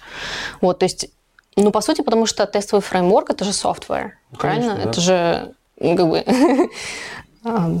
программа, и написать хорошую программу, которая бы там скейлилась, которая бы хорошо работала, угу. не там по, по три дня какие-то пакеты тестов прогоняла. Ну, это непростая задача, и могут Окей. девелоперы это делать. Хорошо, в конце у меня есть еще несколько вопросов. Давай. Ну как в конце, не совсем в конце. У меня есть mm вопросы по поводу твоего, твоего личного твоего окружения, да? Давай. Ты девушка. А, если кто-то не заметил, вдруг у меня на интервью бывают девушки. Да, да. в айтишечке. А, ну, типа, у нас, допустим, есть стереотип о том, что девочек мало, и девочек, может, даже где-то прищемляют. Ну, у нас мало про что вообще пока в стране есть. Ну, вот я знаю, в Америках, в Европах прогрессивных там это сплошь и рядом. Ты как-нибудь ощутила на себе вот эти вот, эти вот все... Что меня прищемляют? Ну, нет, даже не то, что, а вот эти вот законодательные всякие штуки, типа там не общаться на, на, не знаю, на личные темы с противоположным полом, не заводить какие-то интрижки, там, не указывать, что она женщина или там, что она может, не может делать что-то, что могут делать мужчины. Блин. Вот что-нибудь такого плана. Сталкивалась ты с этим или нет? Потому что все кричат, что везде во всей Европе эти харасмент соглашения подписывают, там нельзя вообще хоть даже смотреть практически, там нельзя на этих женщин бедных. Ну, и не только, это не только женщин касается харасмент, да, это касается, в принципе, всех. Но вот... Смотри, я отвечу на это так. Толерантная Америка. Вот Америка очень толерантная, и в Америке есть какие-то правила а, поведения в обществе. Я бы это назвала так. А работа это, в принципе, общество. Если вы видите, что ваш коллега скажем так, нетрадиционной какой-то ориентации. Нужно просто понимать, что это точно такой же человек, как и все остальные. И тебя вот этот факт, да, что у него там как бы творится в личной жизни, не должен ну, нискольким образом задевать интересовать или как-то еще по-другому. Но это же ограничение твои, твоих желаний. Почему? Ну, ну нет. Ну, смотри. Типа нельзя, а, forbidden. Какого фига forbidden? Ну, мою личную Даже... жизнь могут обсуждать. Почему я не могу обсуждать личную жизнь? А твою личную жизнь тоже не могут обсуждать. То есть это под запретом, да, личная жизнь? Нет, нет, смотри, не так. А, как-то прям корректно и, и по- понятно объяснить так. А, смотри, есть вот в психологии. Интересуешься психологией? Ну, Любишь? Да, да. Я вообще люблю. Короче, есть личное пространство человека. А, у нас в нашей культуре, к сожалению, очень любят нарушать личное пространство людей. А, например, задать в Беларуси вопрос а, тем, вот, например, есть какая-то молодая пара, которая, там, не знаю, пять лет назад поженились, и спросить у них, а что у вас детей нет? Вообще, мне кажется, ну, если, если у нас задают такой вопрос, никто даже не удивляется. Думаешь, ай, ну, блин, ну, ну, да. ну нету и нету. Типа, вопрос Да, да, да. В США такой вопрос будет считаться некорректным. И, если честно, это правильно, что этот вопрос некорректный. Потому что, во-первых, как бы, какое тебе дело, у кого есть дети, у кого нет детей. Во-вторых, ну, ну согласись. Не, ну почему? если я спросил, значит, не есть какое-то дело. Если честно, многие люди спрашивают от того, что, я не знаю, то ли скучно им, то ну, ли... хорошо. То ли как-то они любят обсуждать. На самом деле, это, ну, этот вопрос может быть таким острым вот подумай. Ну, он может быть острым, окей, а. э, где-нибудь на улице, угу. согласен. Но возвращаясь тоже IT, угу. буллинг тема, да, вот сейчас toxic, этот термин, ты токсичный, боже мой. Когда ты приходишь, говоришь какому-нибудь э, человеку, который недобросовестно выполнил свою работу, угу. что ты сука лошара. Вот по-другому ты не скажешь, потому что он это сделал пятый раз, под, под, пятый uh раз подряд. И тут либо идти к начальству, жаловаться, uh и ему тогда вставят, может, выведен с работы, либо сказать, что он лох, Угу. Естественно, убедившись в том перед этим, что этот человек не сломается, что он воспримет эту критику, угу. и он пойдет и сделает нормально, пусть он позлится немножко. Почему? Ну, я считаю, что это нормальная школа жизни, как бы. Она немножко такая дедовская, может быть, но люди таким образом учатся. В то время как в Америках за такое тебя могут выгнать, потому что вроде как ты, ну, ты проявил грубость, ты забурил, ты что-то там сделал. Ну, потому что это считается, что это непрофессионально. Смотри, у вас есть с человеком профессиональные uh-huh, отношения, uh-huh. да? То есть ты, например, программист, ты что-то спрограммировал, человек должен был, ну, я не знаю, кто там был этот человек, протестировать что-то, а он это либо не протестировал, либо протестировал как-то неправильно, либо там еще что-нибудь случилось. Вот. Ты, как э, профессионал, должен сказать, знаешь, что?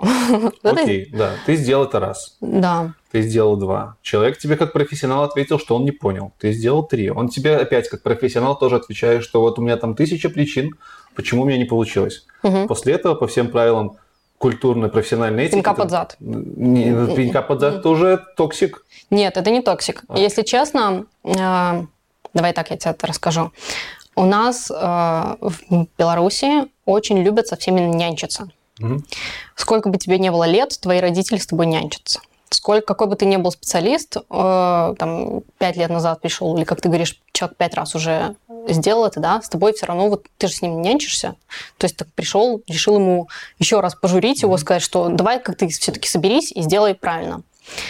А, там этого делать с тобой не будут никто не будет за тебя родить душой. Ну, может, кто-то чуть-чуть будет. Конечно же, неправильно сказать, что все такие холодные, и только думают о бизнесе и там еще что-то. Но предпосылка или вот этот mindset опять, да, как люди начинают думать, Мы на работе, мы профессионалы, мы взрослые люди.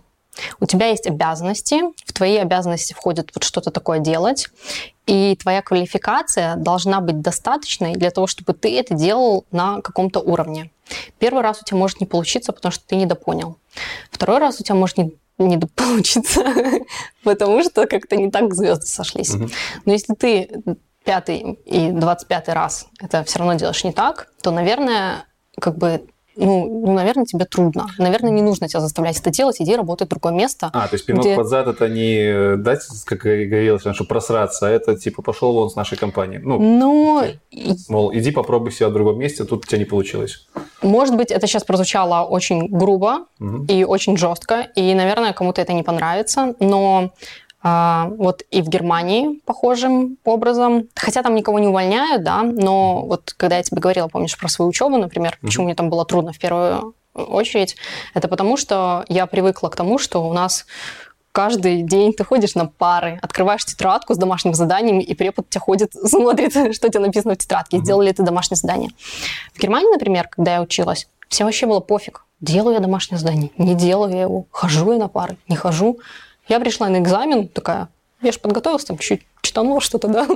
Вот я прихожу, и экзамен длится там полтора часа. Я за эти полтора часа даже два листа задач не прочитала. А их там было 15 листов, а то и 30, да. И, короче, и всем реально было пофиг, учила я это, не учила, ходила я на задачи. То есть это твоя ответственность. Да, это твоя ответственность, потому что ты взрослый человек, это твоя жизнь. И это твоя работа. Тебя наняли, тебя платят деньги. Если ты не способен выполнить, ну, ну, как бы, извини, значит, наверное, тебе нужно что-то другое делать в этой жизни. Окей. Расскажи еще немножко, пожалуйста, наконец, о том, э, чем ты занимаешься в свободное время. Не все, не все же время ты тестируешь. Чем я занимаюсь в свободное время? Да. А, я... Так, что мне такое рассказать? Скажи, что ты блогер. Ну, я еще такой начинающий блогер с недавних времен. Э, решила просто... Мне кажется, что у меня накопился какой-то ну, не знаю, как назвать, критический объем информации, который я бы просто вот хотела раздавать людям, потому что она уже у меня не вмещается. Потому что в том числе, мне кажется, э, когда особенно я переехала в США, э, я увидела, что у людей очень много стереотипов о стране, стереотипов о том, как работает и как бы и Соединенные Штаты, и как там живут люди, и как люди работают в Силиконовой долине. То есть, как бы многое, что мы здесь думаем об этом, оно не совсем соответствует правде, и я решила, что это нужно как-то выдавать людям. В каком формате ты делаешь? Вот решила завести свой ютубчик. YouTube-блог, отлично. Да, да, да. Ссылочку обязательно разместим под видосом. Угу. Обязательно подпишитесь. Я сам смотрю Катины видосы. У нее недавно выходил прикольный видос по поводу Дня тестировщика. Много кто спрашивал, как uh-huh. вообще проходит День тестировщика. Я решил, не буду тебя спрашивать, сразу uh-huh. скажу, идите и смотрите видос, там все четко. Ну и, в принципе, uh-huh. у тебя на канале же не только про тестирование видео, у тебя там про жизненный опыт, да, я видел и про переезды, и про США, как ты говоришь, про стереотипы. Да, да, да. Я решила, ну, это мое такое видение, не делать вот прямо такое тестировочный блог, хотя, честно говоря, последние видео, они как-то так ушли в эту тему. А, мне кажется, мне хотелось бы больше людям открывать какой-то кругозор на вещи, которые происходят. И изначально я даже планировала, честно говоря, больше снимать про учебу за границей, потому что мне кажется, что в моей жизни это был такой ключевой момент, который мне дал очень много понимания вообще, а, как работает жизнь за границей по-другому, как люди учатся по-другому, а, какие преимущества предоставляет учеба за границей. И вообще я хотела, чтобы так... Если кто-то когда-то об этом мечтал, ну, прям берите и делайте. Это очень круто. Ну, отлично. Тебя еще все же впереди, так что да. будем, будем следить за обновлениями на канале. Кроме канала. Спасибо. Кроме канала, чем ты еще занимаешься? В Америке, там, в великой в стране. А, на самом деле я сейчас хочу э, как бы более погрузиться. Вот мне все говорят, ты же в Силиконовой долине живешь, да? Я скажу, блин, да я хожу на работу и все. Точно так же, как я бы ходила на работу где угодно. Я такая думаю, так, надо брать от Силиконовой долины максимум, что я могу взять. И я начала ходить по всяким таким мероприятиям, типа хакатонов. А там а, же, вот. это, там же трендец, там, там Силиконовую долину там снимали. Сериал. Одноименный сериал. Но этого реально много там, очень много всяких ивентов, а, все там питчат свои речи, чтобы привлечь инвестиции, очень много. Вот там прям реально каждый первый студент считает важным запилить какой-то стартапчик, ну, знаешь, там на коленке прототип сделать, и давай искать сразу инвесторов. А есть вообще у тебя вот ощущение, вау, типа, я в Силиконовой долине, тут вокруг меня там, не знаю, основатели Uber, основатели единорогов, там какие-то стартапы, которые бомбанут скоро. Нет ли у тебя идеи свой стартап сделать? Вот есть этот дух вообще Силиконовой долины, про который все кричат? Смотри, и да, и нет. Потому что если ты начинаешь слишком углубляться в свою работу, а не работать много в США можно, но сложно. Угу. То есть можно, конечно, куда-то пристроиться. И там. Что значит много? 8 часов, ну это стандартный. 8 часов стандартные, но, например, как я говорила, на своей первой работе я работала далеко не 8 угу. часов. И в США, ввиду того, что есть очень сильная культура вот этого вот стартапа, побеждает тот, никто делает лучше, лучше потом как бы допилит, а кто сделает первый. Потому что почему-то многие думают, что стартап и что какой-то продукт это вот э, ну, как бы программисты особенно любят это, типа, вот мы такие сейчас самые крутой, самые крутые технологии сделали. Технологии, да, важны, и многие классные компании, они именно тем классные, потому что у них такие технологии, которые никто не может там, mm-hmm. повторить. Ну, не знаю, второго Google нет, правильно? Вот. Э, но это еще и правильное время выхода на рынок, правильная агрессивная стратегия как бы получения клиентов. И ты хочешь сказать, что вот вся вот эта весь этот, э, как это сказать, стиль жизни, он проецируется на обычные компании, в которых вот там работаешь ты не стартап, устоявшаяся компания, да? Я работаю в устоявшейся компании, поэтому у нас можно работать по 8 часов в день и вовремя идти домой. Угу. Но если вы хотите работать на какой-то очень крутой компании, которая у всех на слуху, любая, которую вы сейчас придумаете... Microsoft. Вот, нет, Microsoft... Э, ну ладно. Ну подожди, но Microsoft... Вообще не про .NET сегодня. Ну, Microsoft это же тоже устоявшаяся компания. Ну, Давай Uber возьмем. Вот сейчас Uber очень популярен, mm да? Это компания, которая агрессивно тоже набирает сейчас э, клиентов. Которые... стали недавно. Ой, или на IPO они вышли. Не единорог... Они планируют... Они давно единорогом были, они там... Они планируют выход на IPO. mm У них есть конкурент, например, прямой, который там дышит им в спину, это лифт, да. mm и э, когда-то я познакомилась с одним мальчиком, который проработал в Uber некоторое время и ушел от них. И мне было интересно, я говорю, а почему, как бы, что ты свалил? Разработчик? Не, да, не таксист? Нет, нет, таксист. Таксист я тоже много знаю. Вот. И я говорю, а что, ну, как бы, почему Uber же там, типа, такая классная вещь? Он говорит, ты знаешь, вот все, что нужно было сделать, там нужно было сделать вчера. И он говорит, говорил мне, что несмотря на то, что это были прямо вот те люди, с которыми он работал, типа умнейшие люди, угу. и он получал от этого колоссальное удовольствие, но вот просто такая вот сумасшедшая жизнь и сумасшедший темп, и требования к тебе такие же, да, и тогда встает вопрос, вообще ты как бы хочешь, не хочешь, готов, не готов, тебе что важнее, там, не знаю, семья, личная угу. жизнь, или там какие-то хобби твои, или как бы карьера, деньги, там еще что-то. И потому что оно, ну, не бывает, наверное, бывает, если ты как бы вскочил в какую-то компанию на ранней стадии, там, пережил это, а потом уже ну, просто так по, по течению идешь. Но если ты работаешь на компании, которая агрессивно развивается, там прям все будет гореть, и нужно будет вот так вот. Окей. Okay. И расскажи, пожалуйста, для чего ты сейчас вливаешься в эту всю тусовку? Почему ты решила взять от Силикона долины все? У тебя есть какие-то планы на перспективу в этом плане? Знаешь почему? Потому что я такая, блин, я так дорого плачу за то, чтобы быть здесь. Вообще. Все, конечно, в Силиконовой долине шутят, что это налог на солнце, но во-первых, если ты работаешь, ты этого солнца не видишь. Во-вторых, солнце в Калифорнии очень агрессивное, и быть на нем вообще-то нежелательно никому, да. И в какой-то момент ты начинаешь просто задуматься. Ну, по крайней мере, вот у меня есть э, опыт сравнения с Германией. Говорю, это просто комфортнейшая жизнь. Угу. Вот я не знаю, как... В Германии. Да, в Германии прямо... Ну, в Беларуси, на самом деле, тоже достаточно комфортная жизнь, у нас просто зима холодная. вот. Реально есть места, где можно очень комфортно жить, вести свою как бы, жизнь, в чем-то там развиваться, путешествовать, не знаю, общаться с друзьями хорошо, угу. быть таким же специалистом, может, ну, может, не таким же, наверное, там чуть попроще даже быть специалистом. Ну, в общем, зачем перенапрягаться, если можно не перенапрягаться, угу. да? И, опять же, если я уже перенапрягаюсь, я думаю, так, ну, как бы ради чего это? Ну, думаешь, наверное, значит, надо что-то еще получать взамен от этого побольше. Что ты получаешь? Знакомство, что ты получаешь? Опыт какой-то с тех же хакатонов? В том числе, да. Да, многие у нас э, нет культуры вот этот нетворкинг, да, угу. и все почему-то думают, как бы так, если нетворкинг, то значит с тебя там будут что-то хотеть от тебя, да, и тебе нужно будет ты будешь должен людям что-то там делать. Нет, это неправда. Ну, то есть, ну, как бы нельзя же заставить кого-то что-то делать да? для тебя. Какой-нибудь Но... профит ты уже из этого получила? Пока нет. И я там работаю не так давно, и мне кажется, мое обустройство там все еще продолжается. Ну. Как, как думаешь, в... ты останешься в Америке? Либо вернешься куда-то? А... Вот на данный момент. Какое у тебя ощущение? Давай а, я это скажу следующим образом, да.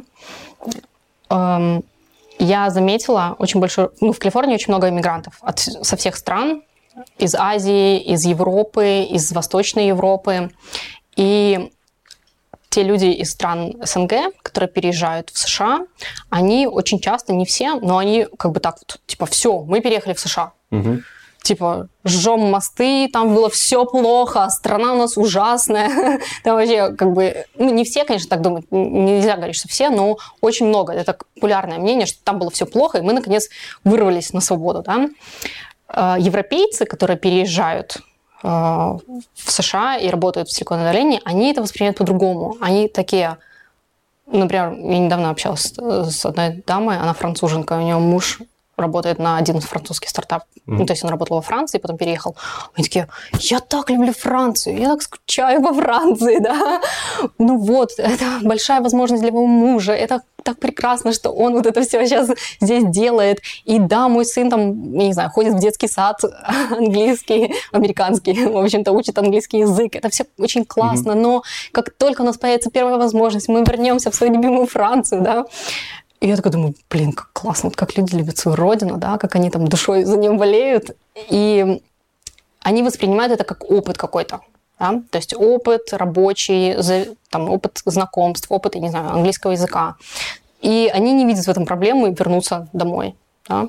Точно так же, как я сейчас, я не вижу никакой проблемы ни в чем переехать еще в какое-то одно место, ну, либо вернуться. Одно дело не видишь проблемы, а другое дело хочешь ли. Хочешь ли. А, ты знаешь, каждый раз, когда ты переезжаешь на какое-то новое место, тебе первое время кажется, что ой, как прикольно. Потом у тебя есть такое ощущение, какой-то сдвижной туризм, все еще прикольно. Угу. Вот. Потом начинается ощущение, типа, тут все по-другому, не так, как я привык. Ты начинаешь злиться, что ты там чего-то не, недополучаешь. А, и потом наступает фаза такая, когда ты привыкаешь к местным реалиям, да, и начинаешь думать, блин, а как тут все круто. Да, по-другому, но вот круто же. На каком ты сейчас этапе? Наверное, на, на третьем уже, вот на последнем. Когда я уже освоилась, раньше я такая думаю, блин, в магазин пешком не сходишь. Елки-палки, живу в какой-то деревне. Потому что я живу в пригороде в Сан-Франциско, и потому что я работаю, собственно говоря, в самой Силиконовой долине. И такая, елки-палки, как все плохо. А сейчас я такая думаю, блин, как тут красиво, там цветы цветут, какие-то везде, какие-то пальмы. Так, давай. Это 10 угу. вопросов, до 10 вопросов, которые ты не видела и не слышала. Окей. Э, я их буду задавать максимально коротко. Ты давай. отвечай как угодно долго. Угу. Отвечай, пожалуйста, максимально честно. Если какой-то вопрос некомфортный для тебя, ты его можешь скипануть один раз. Один раз из десяти? Да, если скипанешь больше раз, ну, это уже на твоей совести, подписчики тебя э, будут хейтить.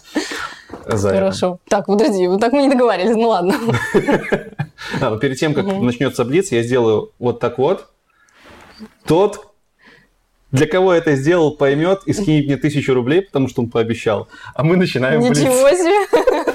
Первый вопрос. Правда ли, что заработные платы у девелоперов выше, чем у тестеров, и почему? Конечно, правда. Почему? Ну, потому что на девелопера считается, что нужно дольше учиться, они решают более сложные задачи. Всегда, когда... Ну, это законы спроса и предложения, да, есть какая-то ниша, и вот там платят какие-то деньги. Вот, и ты такой решаешь, окей, пойду-ка я туда. Если тебе ничего не стоит пойти туда, ну, собственно говоря, как entry-level QA, ну, почти, почти ничего не стоит, то, естественно, тебе никто не будет платить за эту работу столько же, сколько нужно, точнее, сколько платят за ту работу, на которую нужно там 5 лет учиться. Потому что ты инвестировал 5 лет своего, своей жизни, на самом деле, почему-то про это не думаю, да, 5 лет своей жизни ты не зарабатывал деньги, ты учился. Поэтому, естественно, эти должны сразу же компенсировать то, что ты пять лет учился. Ну хорошо, если ты пять лет учился, если он пришел к ей работать. Значит, зря ты пять лет учился. Хорошо, ну, допустим. Следующий вопрос. Почему многие люди считают, что кей это скучно? Ой, я не знаю. Ну, как это кей скучно? Ты что? Тогда, IT это вообще не скучно. Тогда IT это супер классная самых вещь. интересных для тебя, по твоему мнению, в кей? Я очень люблю ковыряться в системе. Вот прямо разбирать, что там произошло, как там что-то сработало, не сработало, mm-hmm. как бы что зачем было, где случился, вот как бы okay. где дела пошли. Разбор того, как работает система. Да, это очень классно. Еще две. А, еще, если что-то новое строится, если, ну, есть же разные циклы разработки, и, к сожалению, я, как правило, работала на более последних там, это уже когда maintenance, там просто какие-то мелкие фичи допиливаются, да. Угу. Но если вы работаете на начальном этапе, вы как тестировщик можете тоже немножко повлиять, сказать, что, ну, как бы давайте по-другому есть возможность повлиять на ход разработки. Да, да, да. И третье что-нибудь. И третье, мне кажется, что в QA, э, ну да, в QA, в принципе, э, вам открываются ну, как я уже говорила, это начальное. В принципе, это желательно, чтобы это был начальный этап вашей карьеры. Вам открывается возможность посмотреть вообще на то, как работает IT, присмотреться к многим другим каким-то сферам деятельности, да, и уже для себя выбрать. Вы хотите остаться в QA, вы хотите уйти в какие-то другие сферы. Угу. Вообще. То есть возможность выбора. Хорошо. Да. Следующий вопрос. Сертификат I STQB. Я видел, он у тебя есть, получен. Зачем угу. он нужен вообще? Как ты можешь... Не нужен. Короткий ответ, он не нужен. Три человека спрашивали про этот сертификат. Честно, забейте. А, три плюса и минуса работы в QA. Плюсы ты уже назвала, зачтем их. Минусы. Интересно. Минусы. Мне кажется, что у мануальных QA есть такой минус, что они очень сильно зависимы от знаний конкретного продукта. То есть нельзя быть хорошим, ну, может, нельзя, может, можно, но сложно быть хорошим мануальным QA, хорошо не зная продукт. И это подразумевает то, что ты как бы тратишь изначально много времени на изучение продукта, да, а, и когда перескакиваешь на какую-то другую работу, поскольку я достаточно много перескакивала на другие работы, хоть я и не всегда была мануальным, там, типичным QA, но ты вот прямо тратишь там, полгода-год, чтобы вообще въехать в этот продукт, в систему. А, ну. И твои технические знания в этот момент, они очень мало а, растут, потому что угу. ты тратишь всю свою энергию на изучение продукта. Хорошо. Когда ты становишься более, ну как бы, чем выше растет твой уровень, ты уже больше тратишь энергии на получение технических ну, как бы на получение, на развитие своих технических знаний. Тебя уже гораздо меньше интересуют функциональные системы, как там вообще какие-то процессы в ней проходят, mm да. И потом вот эти вот технические знания, их легче продать куда-то дальше. То есть можно больше как бы денежек потом заработать. Это раз. Блин, еще надо три. Какие же есть минусы у QA? QA часто зависят от других людей по процессам, там, по всяким... Ну, то есть если Хотя и программист тоже зависит. Ну, в общем, то, что мне как бы в какие-то моменты не нравилось, это да, то, что если вы особенно на начальных уровнях QA, вы много чего сами сделать не можете. Вам нужно постоянно либо коллаборировать в команде, mm-hmm. либо с кем-то там ну, одним. И Например, в США очень гибко устроен график работы. Кстати, в Германии тоже я могла в любой момент приходить на работу, уходить, можно из дома работать, да. Но когда ты как бы на начальных уровнях, ты просто не можешь себе это как бы позволить, потому что тебе нужно постоянно ходить, кого-то что-то спрашивать. Угу. И, блин, думаешь, вот когда я тоже стану очень умным программистом или не знаю кем, я буду работать со своего заднего двора. Окей, третий минус вот. я спрашивать не буду, он очевиден, просто вы не программисты. Нет, я это не, не покажу в эфире. На самом деле, это просто подводочка к следующему вопросу. Следующий вопрос. Расскажи, как избегать конфликтов с программистами, потому что, знаю, часто возникают. Честно... Непонимание. Непонимание. Miscommunication. Miscommunication. У меня на моей практике таких жестких мискоммуникейшн с программистами, фу-фу, никогда ну, не было. Ты же сама рассказывала, что когда слушала программистов, вообще не, поначалу не втыкала, да, что они вообще говорят. Да. Это не это или есть проблема, что типа чувак? Это, это не проблема, это, ну, как бы Я не хочу говорить, что это была моя некомпетентность на том Тут момент. даже не но... твоя вопрос, некомпетентность ли, а mm-hmm. компетентность ли этого чувака, который, видя, что у тебя новичок перед глазами, начинает затирать какие-то термины. Ну, слушай, ну а если, а как ты по-другому объяснишь? Вот мне, кстати, недавно а, в одном из моих видео, в одном из моих видео, знаешь, за что зажали? Я сказала, что там я что-то задеплоила куда-то, да? Они такие, что за слова ты используешь? А, а, а как ты еще это скажешь? А что я сделала? Ну, я взяла, там был, была одна версия сервиса, я взяла там, как бы, ну, обновила его до другой версии. Можно так это как бы немножко по-другому назвать. Но, ну, как бы если ты привык вот так вот общаться, да, и если ты на работе, где, в принципе, подразумевается, что люди как-то компетентны, наверное, то это то, что ты вот так вот ну, быстренько используешь. То, то есть и... можно, можно ли сказать, подытожив, э, долго можно угу. общаться, подытожив, да, да. что это стереотип? Мне кажется, это стереотип. Если вы человек, который, в принципе, а, адекватно выполнять свои рабочие обязанности. Я не говорю идеально, но ну, как бы без каких-то грубых нарушений. Если вы человек, который адекватно общается с людьми, опять же, не идеально, но вы а, там, не нарушаете чужое пространство, не хамите, mm-hmm. не, не считайте, что вам все должны тут. Сейчас мне там программист возьмет все объяснит. С чего это вдруг? Ну, как бы, конечно же, он должен давать э, какие-то свои знания вам, передавать, если вам вообще там положено получить эти знания, да, но все остальное очень много, знаешь, Ой, крутой момент, сейчас это все расскажу. ну, если долго будешь, будет сократишь. В общем-то, э, я недавно прочитала такую книжку, э, которая называется Emotional Intelligence, то есть эмоциональный интеллект. И там вообще вся книжка как бы объясняет людям, почему сейчас в жизни важнее не IQ твое, да, не то, насколько ты сложные задачки решать умеешь, да, а насколько ты умеешь управлять своими эмоциями, коммуницировать лю- mm-hmm. с людьми, распознавать свои эмоции, контролировать свою, а, ну, anger, там, злость, да, mm-hmm.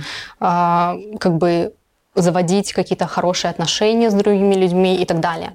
То есть вот это сейчас, если честно, ну, все там, многие исследования говорят, что вот это гораздо важнее в жизни, и вот этот фактор гораздо в большей степени обуславливает твой успех в жизни. Не то, насколько... Ну, то есть, если мы возьмем двух человек, одинаковых по IQ, или с какими-то минимальными отклонениями, гораздо успешным в жизни будет тот человек, у которого больше, более высокий эмоциональный интеллект. Он как бы подальше идет в жизнь, да. Интересно. И вот эта вот коммуникация как раз-таки там QA с программистом или вообще кого угодно, это именно и есть часть вот этой вот, ну, твоего эмоционального интеллекта. Если ты адекватно общаешься с программистом, ну, почему он тебе все объяснит? Какие проблемы? Мотайте на ус. Да. Хорошо, следующий вопрос, я не знаю. Э, его задал подписчик, я это слово первый раз слышал.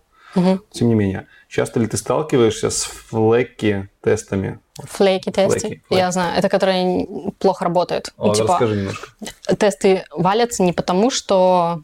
Э, потому что тест-кейс там passed или failed, да, угу. а потому что сам тест кривой.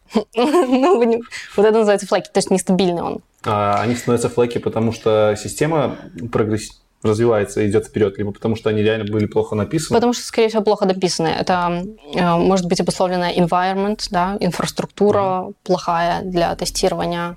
Что с ними делаешь, если ну, сталкиваешься? Что с ними а, делаешь? Ну, фреймворк, например, вот этот, который мы тестировали, кстати, я сейчас уже перформанс меньше мы делаем тестов, он постоянно падал. То есть падал он не потому, что тест-кейсы падали, а потому что ну, там условно говоря, что-то лежит на каком-то э, хосте, да, и там взялось что-то с какой-то стати, э, например, там должно, тест должен создавать какую-то папку, угу. а у, ну, тест это кто? Это же какой-то пользователь, ну, у теста есть какой-то ну, технический да, юзер, да, он заходит на этот хост, начинает создавать эту папку, а ему говорят, типа, permission denied. Ну, как бы потому что где-то там в NFS... Слушай, ну разве это проблема тест? Да, это environment глючит? Это environment, Или да, тест плохой. должен был предусмотреть такие варианты? Ну, а как тебе тест это предусмотрит? А, потому что тест, это же, говорю, пользователь. Mm-hmm. Если там на хосте там изменились а, какие-то... Ну, вот этого юзера взяли, например, исключили из какой-то группы. Ну, там что-то глюкануло Понятно. или там еще что-то. Okay. Вот, но это уже там flaky, mm-hmm. flaky environment. Да? Хорошо. Такого много, да. Следующий вопрос основан на одном из твоих видео, тоже его задает подписчик. Читаю дословно. Вы упоминали, что на ваши перформанс-тесты нет критерия past-failed. По-моему, ты это упоминала в дне тестировщика как раз-таки. Ну, окей. Okay. Ну, вроде как я тоже видел uh-huh. это. Так вот, Человек спрашивает, какие в таком случае используются критерии либо KPI для того, чтобы э, вообще оценить есть, есть бенчмарк, да, mm-hmm. то есть есть э, ну, как бы какая-то версия, которая на данный момент, она считается как бы хорошей. То есть она считается, ну, как бы стабильной и с хорошим уровнем производительности. То есть э, там какие-то, каждый в тест-сьюте есть же какие-то тест-кейсы, да, и у каждого есть какое-то время, за которое оно исполнялось. А, то есть идет анализ времени исполнения? Оно просто сравнивается. Типа, у нас пошел прогресс, у нас пошел регресс, или у нас одно и то же. Окей. Okay. Вот. И считается, что сегодня такой benchmark, если мы его ухудшили, то версия эта должна пофейлиться, ну, этот build из-за, как бы, по performance-критериям. Mm-hmm. Вот. Если она считается, ну, если она такая же, ну, как бы, ну, окей, такая же. В идеале она должна стать лучше, и тогда то, что стало лучше, оно становится новым бенчмарком. Ну, как бы, и так мы улучшаем, улучшаем свой продукт. Хорошо. Последний вопрос самый главный. Скажи, пожалуйста, когда можно увидеть обратную сторону Луны? Что? Люблю такие. Вот, вот Луна, она такая над Землей. Я подозреваю, что Луна как-то вращается вокруг своей оси. У нее есть, наверное, какой-то период оборота. Подсказка из зала. Подсказка из зала. Вот, мы потом послушаем, что там зал подсказывает. И вот если сегодня время X, вы сегодня хотите увидеть обратную к сегодняшнему состоянию Луны, то нужно вылететь на орбиту Луны. Нет, нет, нет, нужно, нужно просто подождать, пока она обернется. Не получится. Не получится. Земля с Луной крутится примерно с одинаковыми, вот сейчас меня захейтят, с одинаковыми угловыми скоростями, и так получилось, что Луна постоянно одной и той же стороной повернута. Да, О, всегда. блин, я не знала. Вообще, где бы ты ни находился. Ну, это, это вопросы у меня всегда такие, типа, на поржать, да? Так что ничего страшного. Спасибо тебе за Блиц. Блиц был классный, мне понравился. И, в принципе, уже теперь точно спасибо за все интервью. Тебе спасибо. Прямо из Америки приехал, представляете? Специально записать интервью. Чего не сделаешь. Да. Э, я надеюсь, вам это тоже было очень полезно. Обязательно рассказывайте про это интервью своим друзьям. Обязательно подписывайтесь на канал Кати. Ссылка будет в описании, и ссылка будет в конце видео. Обязательно подписывайтесь на мой канал, если вы этого еще не сделали. Ставьте нам лайки, не ставьте нам дизлайки. Пишите комментарии, если есть какие-то Обязательно вопросы. пишите комментарии. На все ответим, все в лучшем Катя, скажи, можно ли оставить будет твою ссылку на куда-нибудь на тебя? Я какой-нибудь кину имейл. Тогда Катя оставит нам имейл, угу. можете туда писать вопросы, угу. она, может быть, ответит вам. А Но лучше пишите комментарии на канал, лучше потому что, ну, канал. честно, потому что у людей возникают одни и те же вопросы, и когда вы там прочитали чей-то ответ, у вас уже там, половина вопросов отвечена, а потом может какая-то дискуссия, и еще больше и больше открывается тема. Все, на этом всем спасибо. Э, будьте здоровы, живите богато, а мы отъезжаем до дома до хаты. Все, пока. пока.